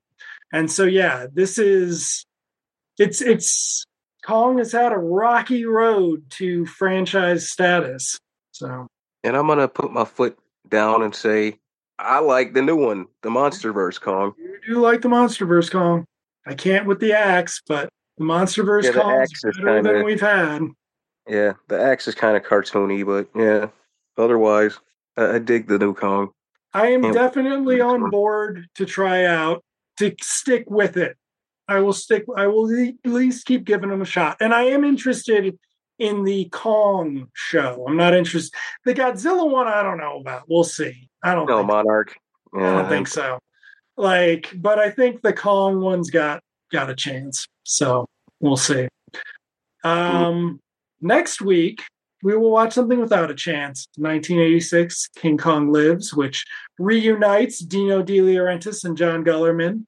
Guillermin coming off of his, to that point, career low of Sheena, Queen of the Jungle. Uh, Ugh. well, eh, it now, Guillermin had done Tarzan new- movies too. It had a new Tanya Roberts, so I It- can't. and it has a Oh, fun early 80s score. So yeah. And Ted Wass, Blossom's Wass. dad. Um, so yeah. Uh, but yes, so Guillermin's back. It's Linda Hamilton, it's Brian Kerwin, it's uh from the writers of Alien, uh and Lady Kong. and Lady Kong is in it. Now there had been a Queen Kong movie, which we will discuss briefly because I could never watch it. Uh, I, I I might try with chemical substances now, which is how it was supposed to be watched anyway, because it's a fucking sixties or seventies camp movie. But um, anyway, Uh, so yeah, King Kong lives next week.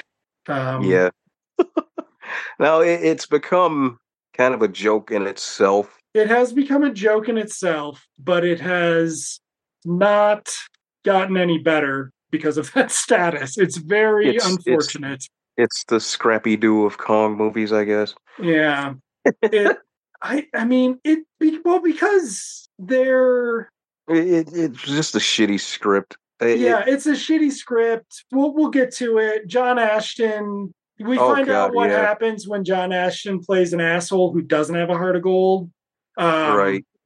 Yeah. Yeah. So it's it's going to be a lot. John Ashton as George C. Scott. So we shall see uh, next time on 709 Meridian.